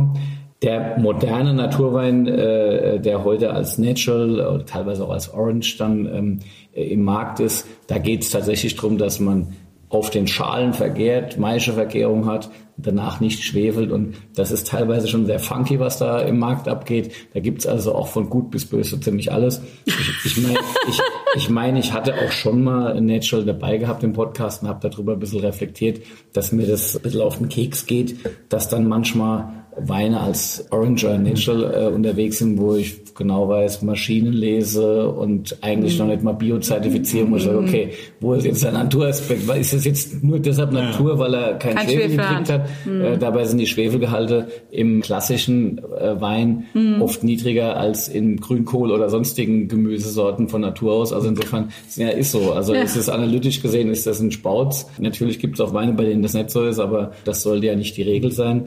Nichtsdestotrotz, ein Themenbereich, den du garantiert auch spannend findest. Wir haben uns noch nie darüber ausgetauscht, aber für mhm. mich war es jetzt interessant, das heute mitzunehmen, weil natürlich gerade der Silvaner eine gewisse Zugang zum Thema hat, weil Maischegärung im Silvaner Tanninstruktur bringt, ein bisschen Rückgrat bringt, gerade wenn die Säure ein bisschen weicher wird. Deshalb für mich auch tatsächlich heute äh, die Entscheidung, dass mein Silvaner nur noch als Silvaner Natural quasi äh, abgefüllt okay. wird mit Maischegärung ohne Schwefelzusatz, weil ich sage, für die Rebsorte passt's bei meiner Klimatik, mhm. bei meinen Böden wunderbar. Wir pflegen zwei unterschiedliche Stile zu Hause beim äh, Silvaner Naturwein, nämlich einmal den Wittmannschen Silvaner Natural und dann gibt es von unserer Zweitmarke Immel, der der Georg, mein Kellermeister, verantwortet, auch ein Silvaner Natural und die schmecken deshalb unterschiedlich, weil der Georg dann eben sagt, jawohl, JBIA, wir entrappen das Ganze. Nee, andersrum, Entschuldigung. Ich sage, wir entrappen das Ganze. Ich möchte die Tanninstruktur, die Gerbstoffstruktur reduziert wissen. Ich möchte trotzdem wieder auf dieses feine, elegante hinauslaufen. Mhm. Und der Georg sagt, nee, wir vergären das äh, mit den Rappen, dann kommt noch mehr dieser Tiefgang, mhm. das, was diesen Style äh, ausmacht. Und das macht es ein bisschen mehr funky, macht es ein bisschen mehr kompliziert, aber auch im Mund, behaupte ich. Das eine wird als Immel abgefüllt, das andere als Wittmann. Also das wäre jetzt dann quasi mein Style, der etwas feinere äh, Stil. Und ähm, zu Hause im Betrieb, jetzt auch in meinem Team, das ist so ein bisschen äh, pari, ne? Also die einen finden das besser, die anderen mhm. finden das besser, aber du merkst dann halt auch wieder, auch da wieder der Einfluss, vergäre ich mit den Rappen, vergäre ich ohne die Rappen, was macht, macht total was aus. Ja. Sie sind halt eben auf der vollen Hefe ausgebaut, im Holzfass machen natürlich auch den biologischen Säureabbau, weil wenn die den nicht machen würden und ich fülle das dann in Flaschen, dann macht es irgendwann plopp und die Kohlensäure schiebt den Korken raus, okay. weil letztendlich die Bakterien irgendwann tätig werden. Mhm. Also muss es da so sein, dass ja. auch die Säure abgebaut ist. Okay. Und erst wenn aller Zucker vergoren ist, wenn die Säure abgebaut ist, erst dann ist dieser Wein so stabil, dass du dir auch erlauben kannst, den quasi äh, ohne Schwefel abzufüllen und ohne Filtration. Ähm, das ist jetzt gerade auf die Flasche gekommen. Okay. 2022er Silvaner. 11 Volumenprozent. Auch das ist so ein bisschen ein interessanter Aspekt. Du darfst das relativ früh lesen, weil du über die Maischegärung äh, am Ende Textur in den Wein bekommst. Mhm. Und dann kannst du mit relativ niedrigen Alkoholwerten arbeiten, was eigentlich ganz charmant ist. Jetzt bin ich gespannt. es ist halt so, je mehr man über Wein reden muss, umso schwieriger ist er. Ne? ich finde, wir müssen nochmal anstoßen, Martin. Wohl, chin chin. So, jetzt du, Philipp. ich sag mal, die ganz andere Facette vom Silvaner, was der Philipp gemeint hat, mhm. dass du halt diese, was man heute unter Naturwein versteht, einfach mit der Rebsorte unheimlich gut spielen kannst. Mhm. Weil sie halt einfach einen ganz feinen Gerbstoff aufbringt halt dann auch irgendwie der, ich sag mal, der Aromatik und dem Gerbstoff den Vordergrund lässt, ohne dass jetzt halt eine Säure oder zu extreme mhm. Frucht dann noch mitspielt. Ich glaube, mit Riesling geht es finde ich auch nicht so ja, ja. Frucht glaub, ist eher zurückhaltend hier, oder? Mhm. Das ist doch immer. Genau. Ja. Und dafür ist der Silvaner eigentlich, glaube ich, extrem gut geeignet. Probierst du viele andere Silvaner auch und und äh, weil das ihr habt ja einen ganz tollen und auch ganz klaren Stil, ja, der sich durchzieht. Wenn du jetzt andere Silvaner probierst, die einen ganz anderen mhm. Stil haben, kannst du das insofern abstrahieren, dass du das auch gut finden kannst, ja, quasi, weil Fall. das ist ja gar nicht so das einfach. Das wäre ja schlimm, wenn es nicht so wäre. Also ich meine, überleg mal jetzt äh, transferiert aufs Thema Riesling, wenn wir reden immer darüber, was alles Du trinkst ja auch ist. nur die eigenen. Und du, ja, genau, ja verrückt. Also, ich mache nicht mehr mit.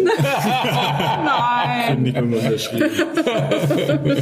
nee, natürlich ist es so, dass wir, dass wir unheimlich viel Silvaner auch von den, von den Kollegen, Kolleginnen aus dem, vor allen Dingen aus dem Fränkischen, aber natürlich auch mal aus Rheinhessen, mal aus Südtirol, ich meine, da gibt's ja, oder aus, aus dem Eisertal da oben, da gibt's ja schon auch coole Sachen. Ja. Was für uns halt schon irgendwo auch ein bisschen uns weiterbringt, ist halt schon auch dieses Veltliner Thema. Also auch mhm. wenn ich es jetzt nicht unbedingt im Vergleich sehe, weil ich gerade finde, ich sag mal, dass die Böden, gerade Kremstal, Kramtal und vor allen Dingen in Wachau halt schon sehr äh, eigene Sprache sprechen und den Wein halt eine ganz andere Charakteristik geben. Mhm. Finde ich es aber trotzdem stilistisch oft sehr, sehr interessant, einfach das dagegen zu probieren. Und dann aber trotzdem auch irgendwo so dieses, dieses Thema Burgund, auch wenn es halt Chardonnay spielt, aber ist, ist gerade von der Haptik von den Weinen her für uns eigentlich schon auch interessant und mhm. wichtig, irgendwo dazu zu wissen, was da auch gut ist. Gell. Nee, von dem her probieren wir da auch schon, schon auch wahnsinnig viel in die Richtung. Gell. Wenn man zu denen runtergeht in den Keller, da liegen so Kisten eine nach der anderen. Das sind so die geheimen Geheimkisten, habe ich so den Eindruck. Da ist so alles gesammelt von... Ganz geheim sind sie noch, die Siegner, ja. Es gibt noch andere. Ja gut, dann, ach, da gibt's noch andere. Ach, erklär doch mal, was gibt's denn dann noch für Kisten, keiner sieht? Ich habe ja gesagt, das sind so Angeberkisten, die da liegen. Ne? Das ist aber so irgendwie so... Alles mit Romani Conti voll. war, schon, war schon nicht schlecht, ja, genau. Muss man ja ist, aber wenn man, wenn man Feuerwehrkommandant ist dann entdeckt man ja bei den Bränden immer wieder Genau, auch mal ein paar gereifte DRCs oder ein bisschen Keller aus Börsheim Dalsheim und so. Und dann muss man das natürlich auch mitnehmen und sammeln, bevor es kaputt geht. Wollen wir mal zur Jetzt, jetzt, jetzt, Schnellfrage Moment, Moment, Moment. Jetzt weiß ich ja, dass ich dich mit dem Wein eigentlich äh, an, an, an die Kante der, des Spaßes gebracht habe. Sag mal was da dazu. Ich finde ihn eigentlich äh, gar nicht, ich bin gar nicht am Rande des Spaßes.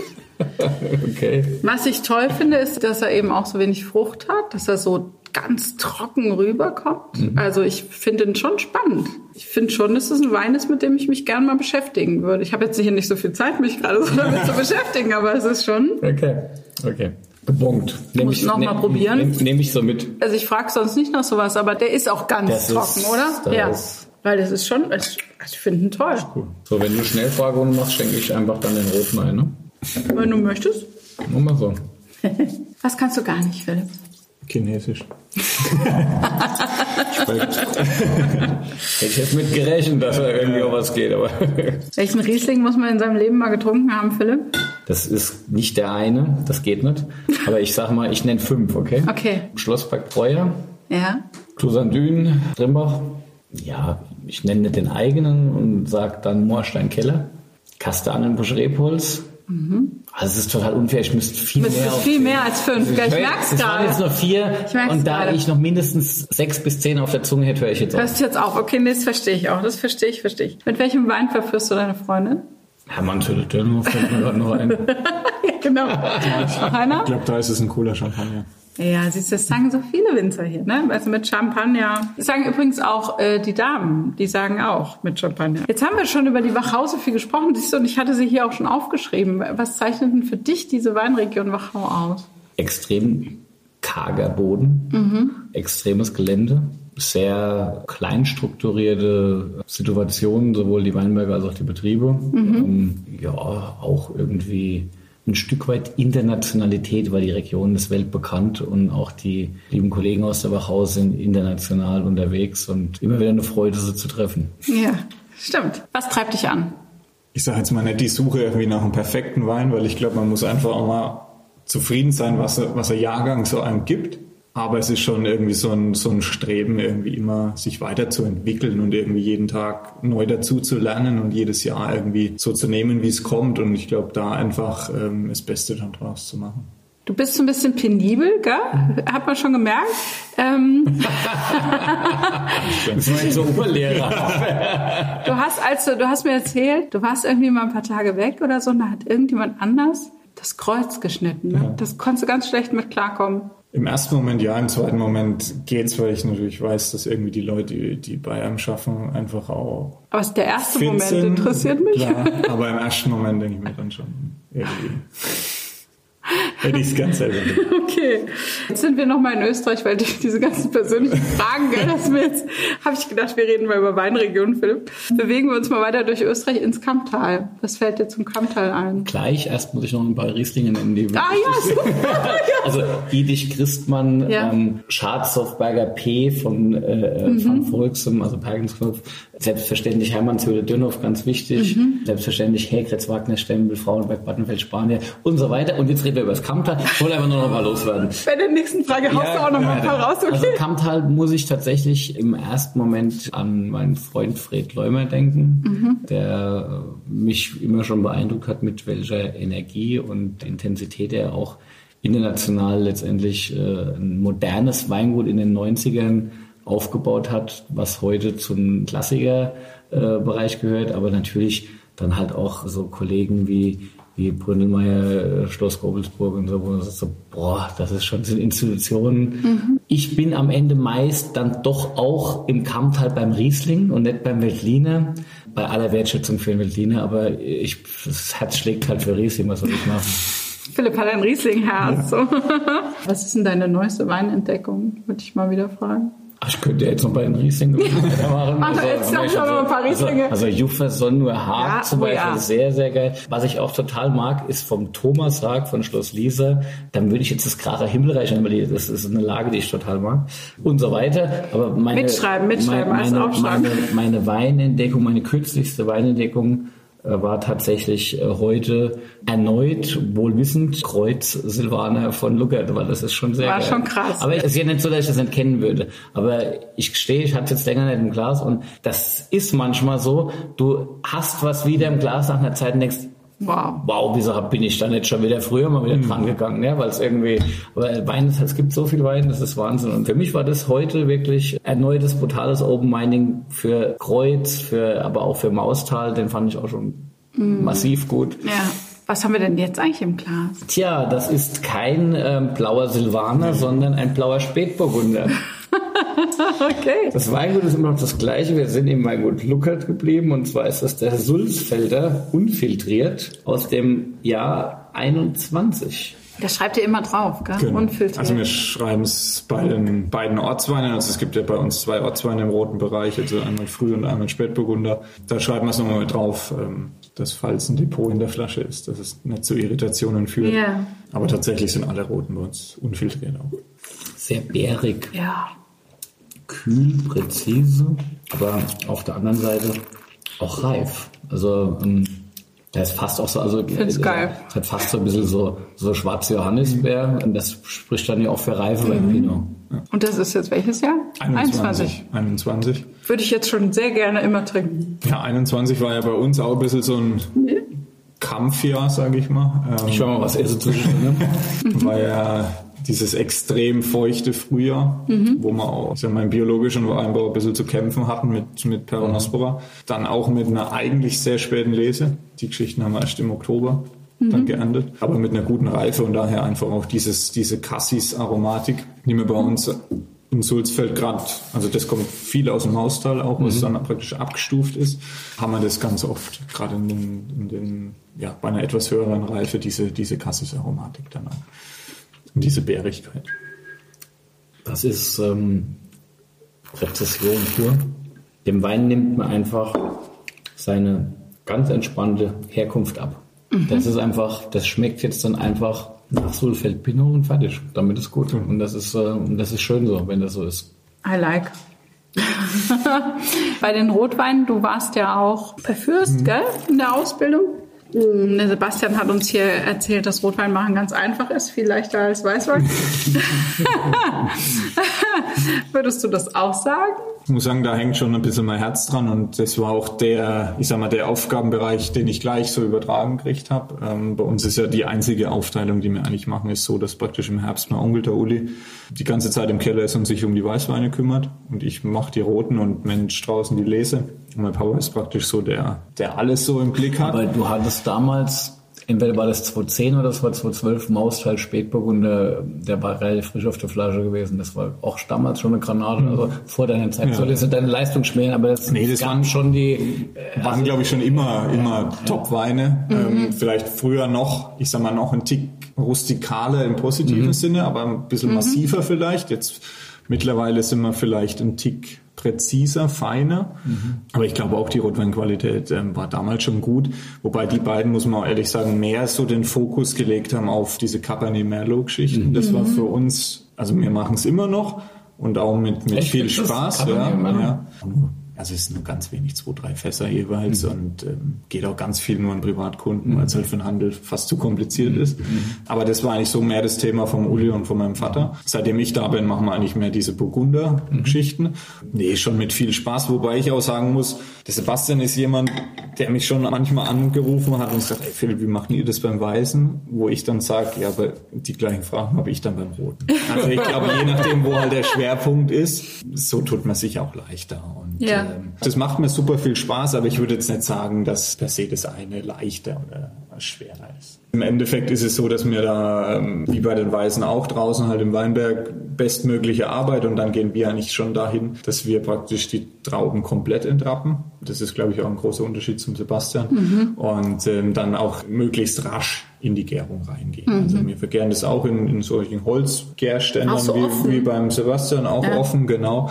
Und versuchen da aber, dass das relativ rasch in die Gärung reingeht. Einfach weil wir durch die, durch den Kordonschnitt, durch die Art des Rebschnitts, und das merkt man, finde ich, bei den Weißen auch eh schon immer relativ massives Gerbstoffgerüst haben. Deswegen dürfen wir da auch nicht zu lang mit Mazeration oder zu lange Gärungen haben, ähm, dass das nicht einfach zu, zu gerbstoffhaltig mhm. wird. Das ist auch für unser das Thema. Das sind jetzt wieder Aussagen, die schon krass sind, weil das schon geht verdammt ins Detail. Mhm. Du hast Phänologie der Rebe und die Conclusion für den Keller daraus. Das ist schon Wissenschaft hier am Tisch. Voll. Also die, diese Folge auf jeden Fall eine Flasche Wein dazu trinken und äh, das mildert die Säure sozusagen etwas ab hier. Ich hätte ja so viele Fragen. Auch der Kordonschnitt, ne? das müsste man eigentlich erklären. Vielleicht machen wir das auch mal ganz kurz. Ihr macht das, um die Erträge zu reduzieren und genau. auch gerade bei dem Silvaner zum Beispiel, weil der so unglaublich viel austreibt. Genau, ne? Genau. So, das ist mir auch gezeigt im Weinberg. Aber also wenn man schon mal einen Weinberg gesehen hat, ja. ähm, dann ist es ja in der Regel so, dass du praktisch jedes Jahr eine, wie wir sagen, Fruchtrute auf den Draht niederbindest und aus den Knospen oder Augen kommen ja dann praktisch jedes Jahr neue Triebe. Wir machen diesen Arbeitsschritt praktisch nur einmal, wenn der Weinberg jung ist und ähm, dann gehen wir her und schneiden praktisch im Winter nicht eine so eine neue Fruchtrute nieder, sondern schneiden praktisch die einjährigen Triebe, die dann im Winter verholzen, auf ein bis zwei Augen, Knospen zurück. Mhm. Und diese unteren Augen an jeder Trieb sind deutlich unfruchtbarer als die Augen, die jetzt praktisch in der Mitte von so einer Route austreiben. Und dadurch reduzieren wir praktisch durch diesen Rückschnitt auf diese unfruchtbaren Augen den Ertrag, den uns die Rebe im Folgejahr oder in den folgenden Jahren bringt. Auf natürliche Weise müssen dann praktisch keine Grünlese im Sommer machen, haben zwar jetzt im Frühjahr schon mehr Arbeit beim, beim Ausbrechen, also mhm. beim Entfernen von den grünen Trieben, aber wie gesagt, müssen dann im Sommer praktisch keine, keine Trauben mehr auf den Boden schneiden. Und das hat dann den Effekt, dass ihr weniger Trauben zum Schluss genau. dran habt, so also Ertragsreduzierung und dadurch sozusagen alles aromatischer genau, und genau, okay. Genau, genau. Ja. Was war jetzt noch in diesem ganzen Satz an Fremdworten, die wir erklären müssen? Also ich habe alles verstanden. Super, du bist eine Hilfe. er wollte noch sagen, was er, wenn er Superkräfte hätte machen. Äh, ja, ist dir was eingefallen? War jetzt gemein, gell? Ja, es war super gemein. ja, wir sind drüber hinweggegangen. Wahrscheinlich, dass du mit so einfach das Ausbrechen, das Ausbrechen ja, hinkriegen Das, das wäre wahrscheinlich. Oder? Das wäre schon super. Das wäre schon cool. Das wäre cool, oder? Aber jetzt, ich quäle dich noch mal weiter. Hast du ein geheimes Talent? Und wenn ja, ab heute nicht mehr. Gut, ganz geheim ist es wahrscheinlich nicht, aber ich glaube, ich kann schon auch manchmal in hitzigen Situationen echt die Ruhe bewahren. Das ist, glaube ich, schon eine ganz gute Gabe. Ist der Franke ein bisschen so wie der Silvaner? Ja. das geht schon schnell. Ja. Sehr schön. Philipp, möchtest du vielleicht noch ein paar Rieslinge nennen? Haben irgendwas nicht gesprochen, das heute ganz wichtig wäre noch an diesem Tisch? Also von der Reihenfolge könnten wir noch. Ah ja, dann machen wir weiter. Dann machen wir ich weiter. ich hätte jetzt immer früh vor spät äh, getrunken, aber allein wegen Also, den Wörtern. Aber Ja, aber jetzt haben wir mit spät angefangen. das habe ich noch, Du, das hab ich wenn noch du- immer dekantiert. Man, Wenn du man- spät Wir hängen oh. bei den Fürst, es ist nie zu spät für Frühburgunder. Ah, sehr schön, sehr schön. Wie war denn eigentlich deine Zeit bei Fürst? Auch sehr cool, Ja. ähm, auch prägend. Ähm, haben wahnsinnig viel guten Wein verkostet. Nee, es war für mich ja auch so das erste Mal wirklich aus dem eigenen Betrieb rauskommen nach dem Abitur und so in einem anderen Betrieb mal arbeiten und dann auch mal länger von daheim weg sein. Ja, so viele Dinge kamen ja. da schon ja, zusammen. weil du, wenn, Aber du es von war- Sul, wenn du von Sulzfest Nach Bürgstand kommst. nach Bürgstein den, den Rhein runterfährst, das ist schon eine Reise. Spektakulär. Aber ich bin ja schon mit dem Fahrrad den ganzen Main entlang Nee, gefahren. das hast du nie erzählt. Das ist schon cool. Echt? Den ganzen Main, schon- entlang? Also bis, wir sind bis nach Bayreuth gefahren. Verrückt. Das ist schon sauschön. Mhm. Hast du vorher alle Weinkneipen zu, ausgesucht, wo du immer anhältst, oder habt ihr das wirklich so in Sportivo gemacht? Sport halt. Sport, okay. klar. Sport. Reden nicht letztes. Also Frühburgunder. Genau, 2019 Sonnenberg. Also es ist erstes Gewächs. Hängt ja bei uns auch schon ein bisschen so eine Leidenschaft dran. Ähm, haben ungefähr pari von der Fläche her Früh- und Spätburgunder. Also sind da ganz äh, mutig, dass wir uns an so viel Frühburgunder wagen. Warum ist Wie, wie, Frühburgunder? wie, wie kriegst du das mit der Ernte hin? Frag nicht. Weil es alles zeitgleich ist? Oder Nee, warum weil es einfach teilweise extrem früh ist. Also 2018 haben wir Frühburgunder am 16. August gelesen. Also der Name ist Programm. Ähm, genau. Okay. Also Sommerurlaub? Nein. Im besten Fall. Jetzt? Nein, geht auch nicht. Nee, normalerweise klappt es schon. mal Frühburgunder. ja, hast du weggemacht. Normalerweise klappt es schon ganz Also, gut. wenn du, wenn du auf Riesling fokussiert bist und eigentlich in eine späte Ernte blickst und dann kommt dieser bucklige Frühburgunder und sagt, so, wir sind jetzt reif. Also, okay. Okay, blöd. Und dann stehst du da mit fünf Männchen und musst die Trauben irgendwie heimbringen und dann ist es halt auch so, die reifen ja mitten im Sommer. Dann sind die Wespen da. Wenn es dann mal noch regnet und warm ist, dann sind die Trauben auch ein bisschen empfindlicher. Also es ist keine einfache Sorte. Insofern habe ich großen Respekt, äh, wenn man Frühburgunder so perfekt äh, ins Glas kriegt. Fürst ist ja äh, das Paradebeispiel für Frühburgunder an sich und das passt, glaube ich, jetzt auch so ganz gut dazu. Also auch das ist ein, glaube ich, echtes Paradebeispiel. Es gibt im Übrigen auch zwei, drei Winzer äh, hier bei uns in der Region, die mit Frühburgunder durchaus beeindruckende Ja? Ergebnisse erzielen. Aber es ist halt wirklich aufgrund der frühen Reife keine einfache Sorte. Beziehungsweise vielleicht ein Stück weit Opfer des Klimawandels in wärmeren Regionen. Also wie gesagt, bei uns passt es eigentlich wirklich noch gut. Wir haben einen etwas kühleren Lagen Mhm. auch stehen. Nee, ich finde halt, ich sag mal, wenn du es dann im Glas hast, manchmal verfluchst du ihn wirklich im Sommer, wenn es dann eben in diese Wenn ganz vorhast, ne? Verfluchst. Ja. So. Wenn es in diese ganz frühe Reife geht, dann denkst du schon, hey, wieso haben wir jetzt nicht nur Spätburgunder oder Cabernet? Ja. Aber wenn du dann die Weine im Glas hast, dann ist es halt schon wieder, kann schon echt cool sein. Ja. Ich probiere jetzt nochmal zurück. Du probierst jetzt nochmal Spätburgunder zurück. erzählen, was er wollte, aber ich Ja. finde den Spätburgunder dann doch geiler. Ja, ja. Ah, auch Moment, Moment. Wir haben ja den sogar. Ah, den hast du dekantiert, siehst du, Ja, deswegen ja. warst du kurz verwirrt. Behalte mal. Okay, sag du zuerst. ich hab's ja mach, mach, aufgeschrieben. mach, mach. Ich Nee, hab- nee, Ich habe die Luft angehalten. nee, nee, nee, komm, komm, raus, Nein, raus. nein, nein, nein, nein, nein. Du hast gesagt, Nein, jetzt wird man sagen, vergesst deine Retten. vergiss das, genau, vergiss das. Du hast gesagt, ähm, ihr wollt das Weingut geradlinig in die Zukunft Ja. führen, ohne euch von außen beirren zu lassen. Wie kannst du dich denn beirren lassen? Was kommt denn da alles so von außen, was ein... Ja gut, ich meine, es gibt natürlich schon, ähm, auch im, in der Weinwelt gibt es ja immer wieder verschiedene Stile, die kommen, auch jetzt gerade mit, ähm, Naturwein mit und so, ne? Naturwein, ähm, weil wir halt auch auf biologisch arbeiten und so. Da kommen schon viele, die auch sagen, hey Mensch, das wird euch doch auch gut stehen oder Hm. probiert doch mal was aus. Da versuchen wir halt wirklich zu widerstehen und sagen, nee, wir wollen unseren Stil einfach noch vielleicht noch einen Tick verfeinern oder jedes Jahr halt mit, mit dem Anspruch dran gehen, wieder was Geiles auf die Flasche zu bringen. Aber ähm, wie gesagt, wir wollen uns da auch nicht beirren lassen. Mhm. Ich habe den Spätburgunder mal probiert. Das ist ein Brett. Ein Brett. Der Frühburgunder ist halt ein bisschen süßlicher. Das ist halt so ein bisschen geschmeidiger und so ein bisschen vordergründig. Großartig. Ich weiß auch, dass dir der schmeckt. Ich habe jetzt schon wieder Angst gehabt, was du jetzt sagst. Ja. Aber der Spätburgunder ist einfach überragend. Das ist also, Wer sich fragt, worum es geht, guck mal in die Folge rein. ja, haben beide sehr gut geschmeckt. Das freut mich. mir Und ich- Es gibt Unterschiede im Wein. Ja, natürlich. Komm, jetzt gib mir den halt auch nochmal. Ist da? Ist da? Er hat nämlich zu mir gesagt, ich wäre halt doch so ein bisschen Otto normal. Also habe ich es nicht gesagt. Doch. No. Wein halt. ich kann das ab. So, also ähm, ich würde sagen, wir stoßen nochmal an. Vielen lieben Dank, Philipp, dass Vielen du zu uns gekommen bist. Es hat eine Menge Spaß gemacht. Wir haben so viel gelernt. Lieber Philipp, dir auch wieder vielen Dank für deine Sidekicks, dass du uns hier so gut durchgetragen hast mit deinem Wissen. Chin Chin und bis zum nächsten Mal.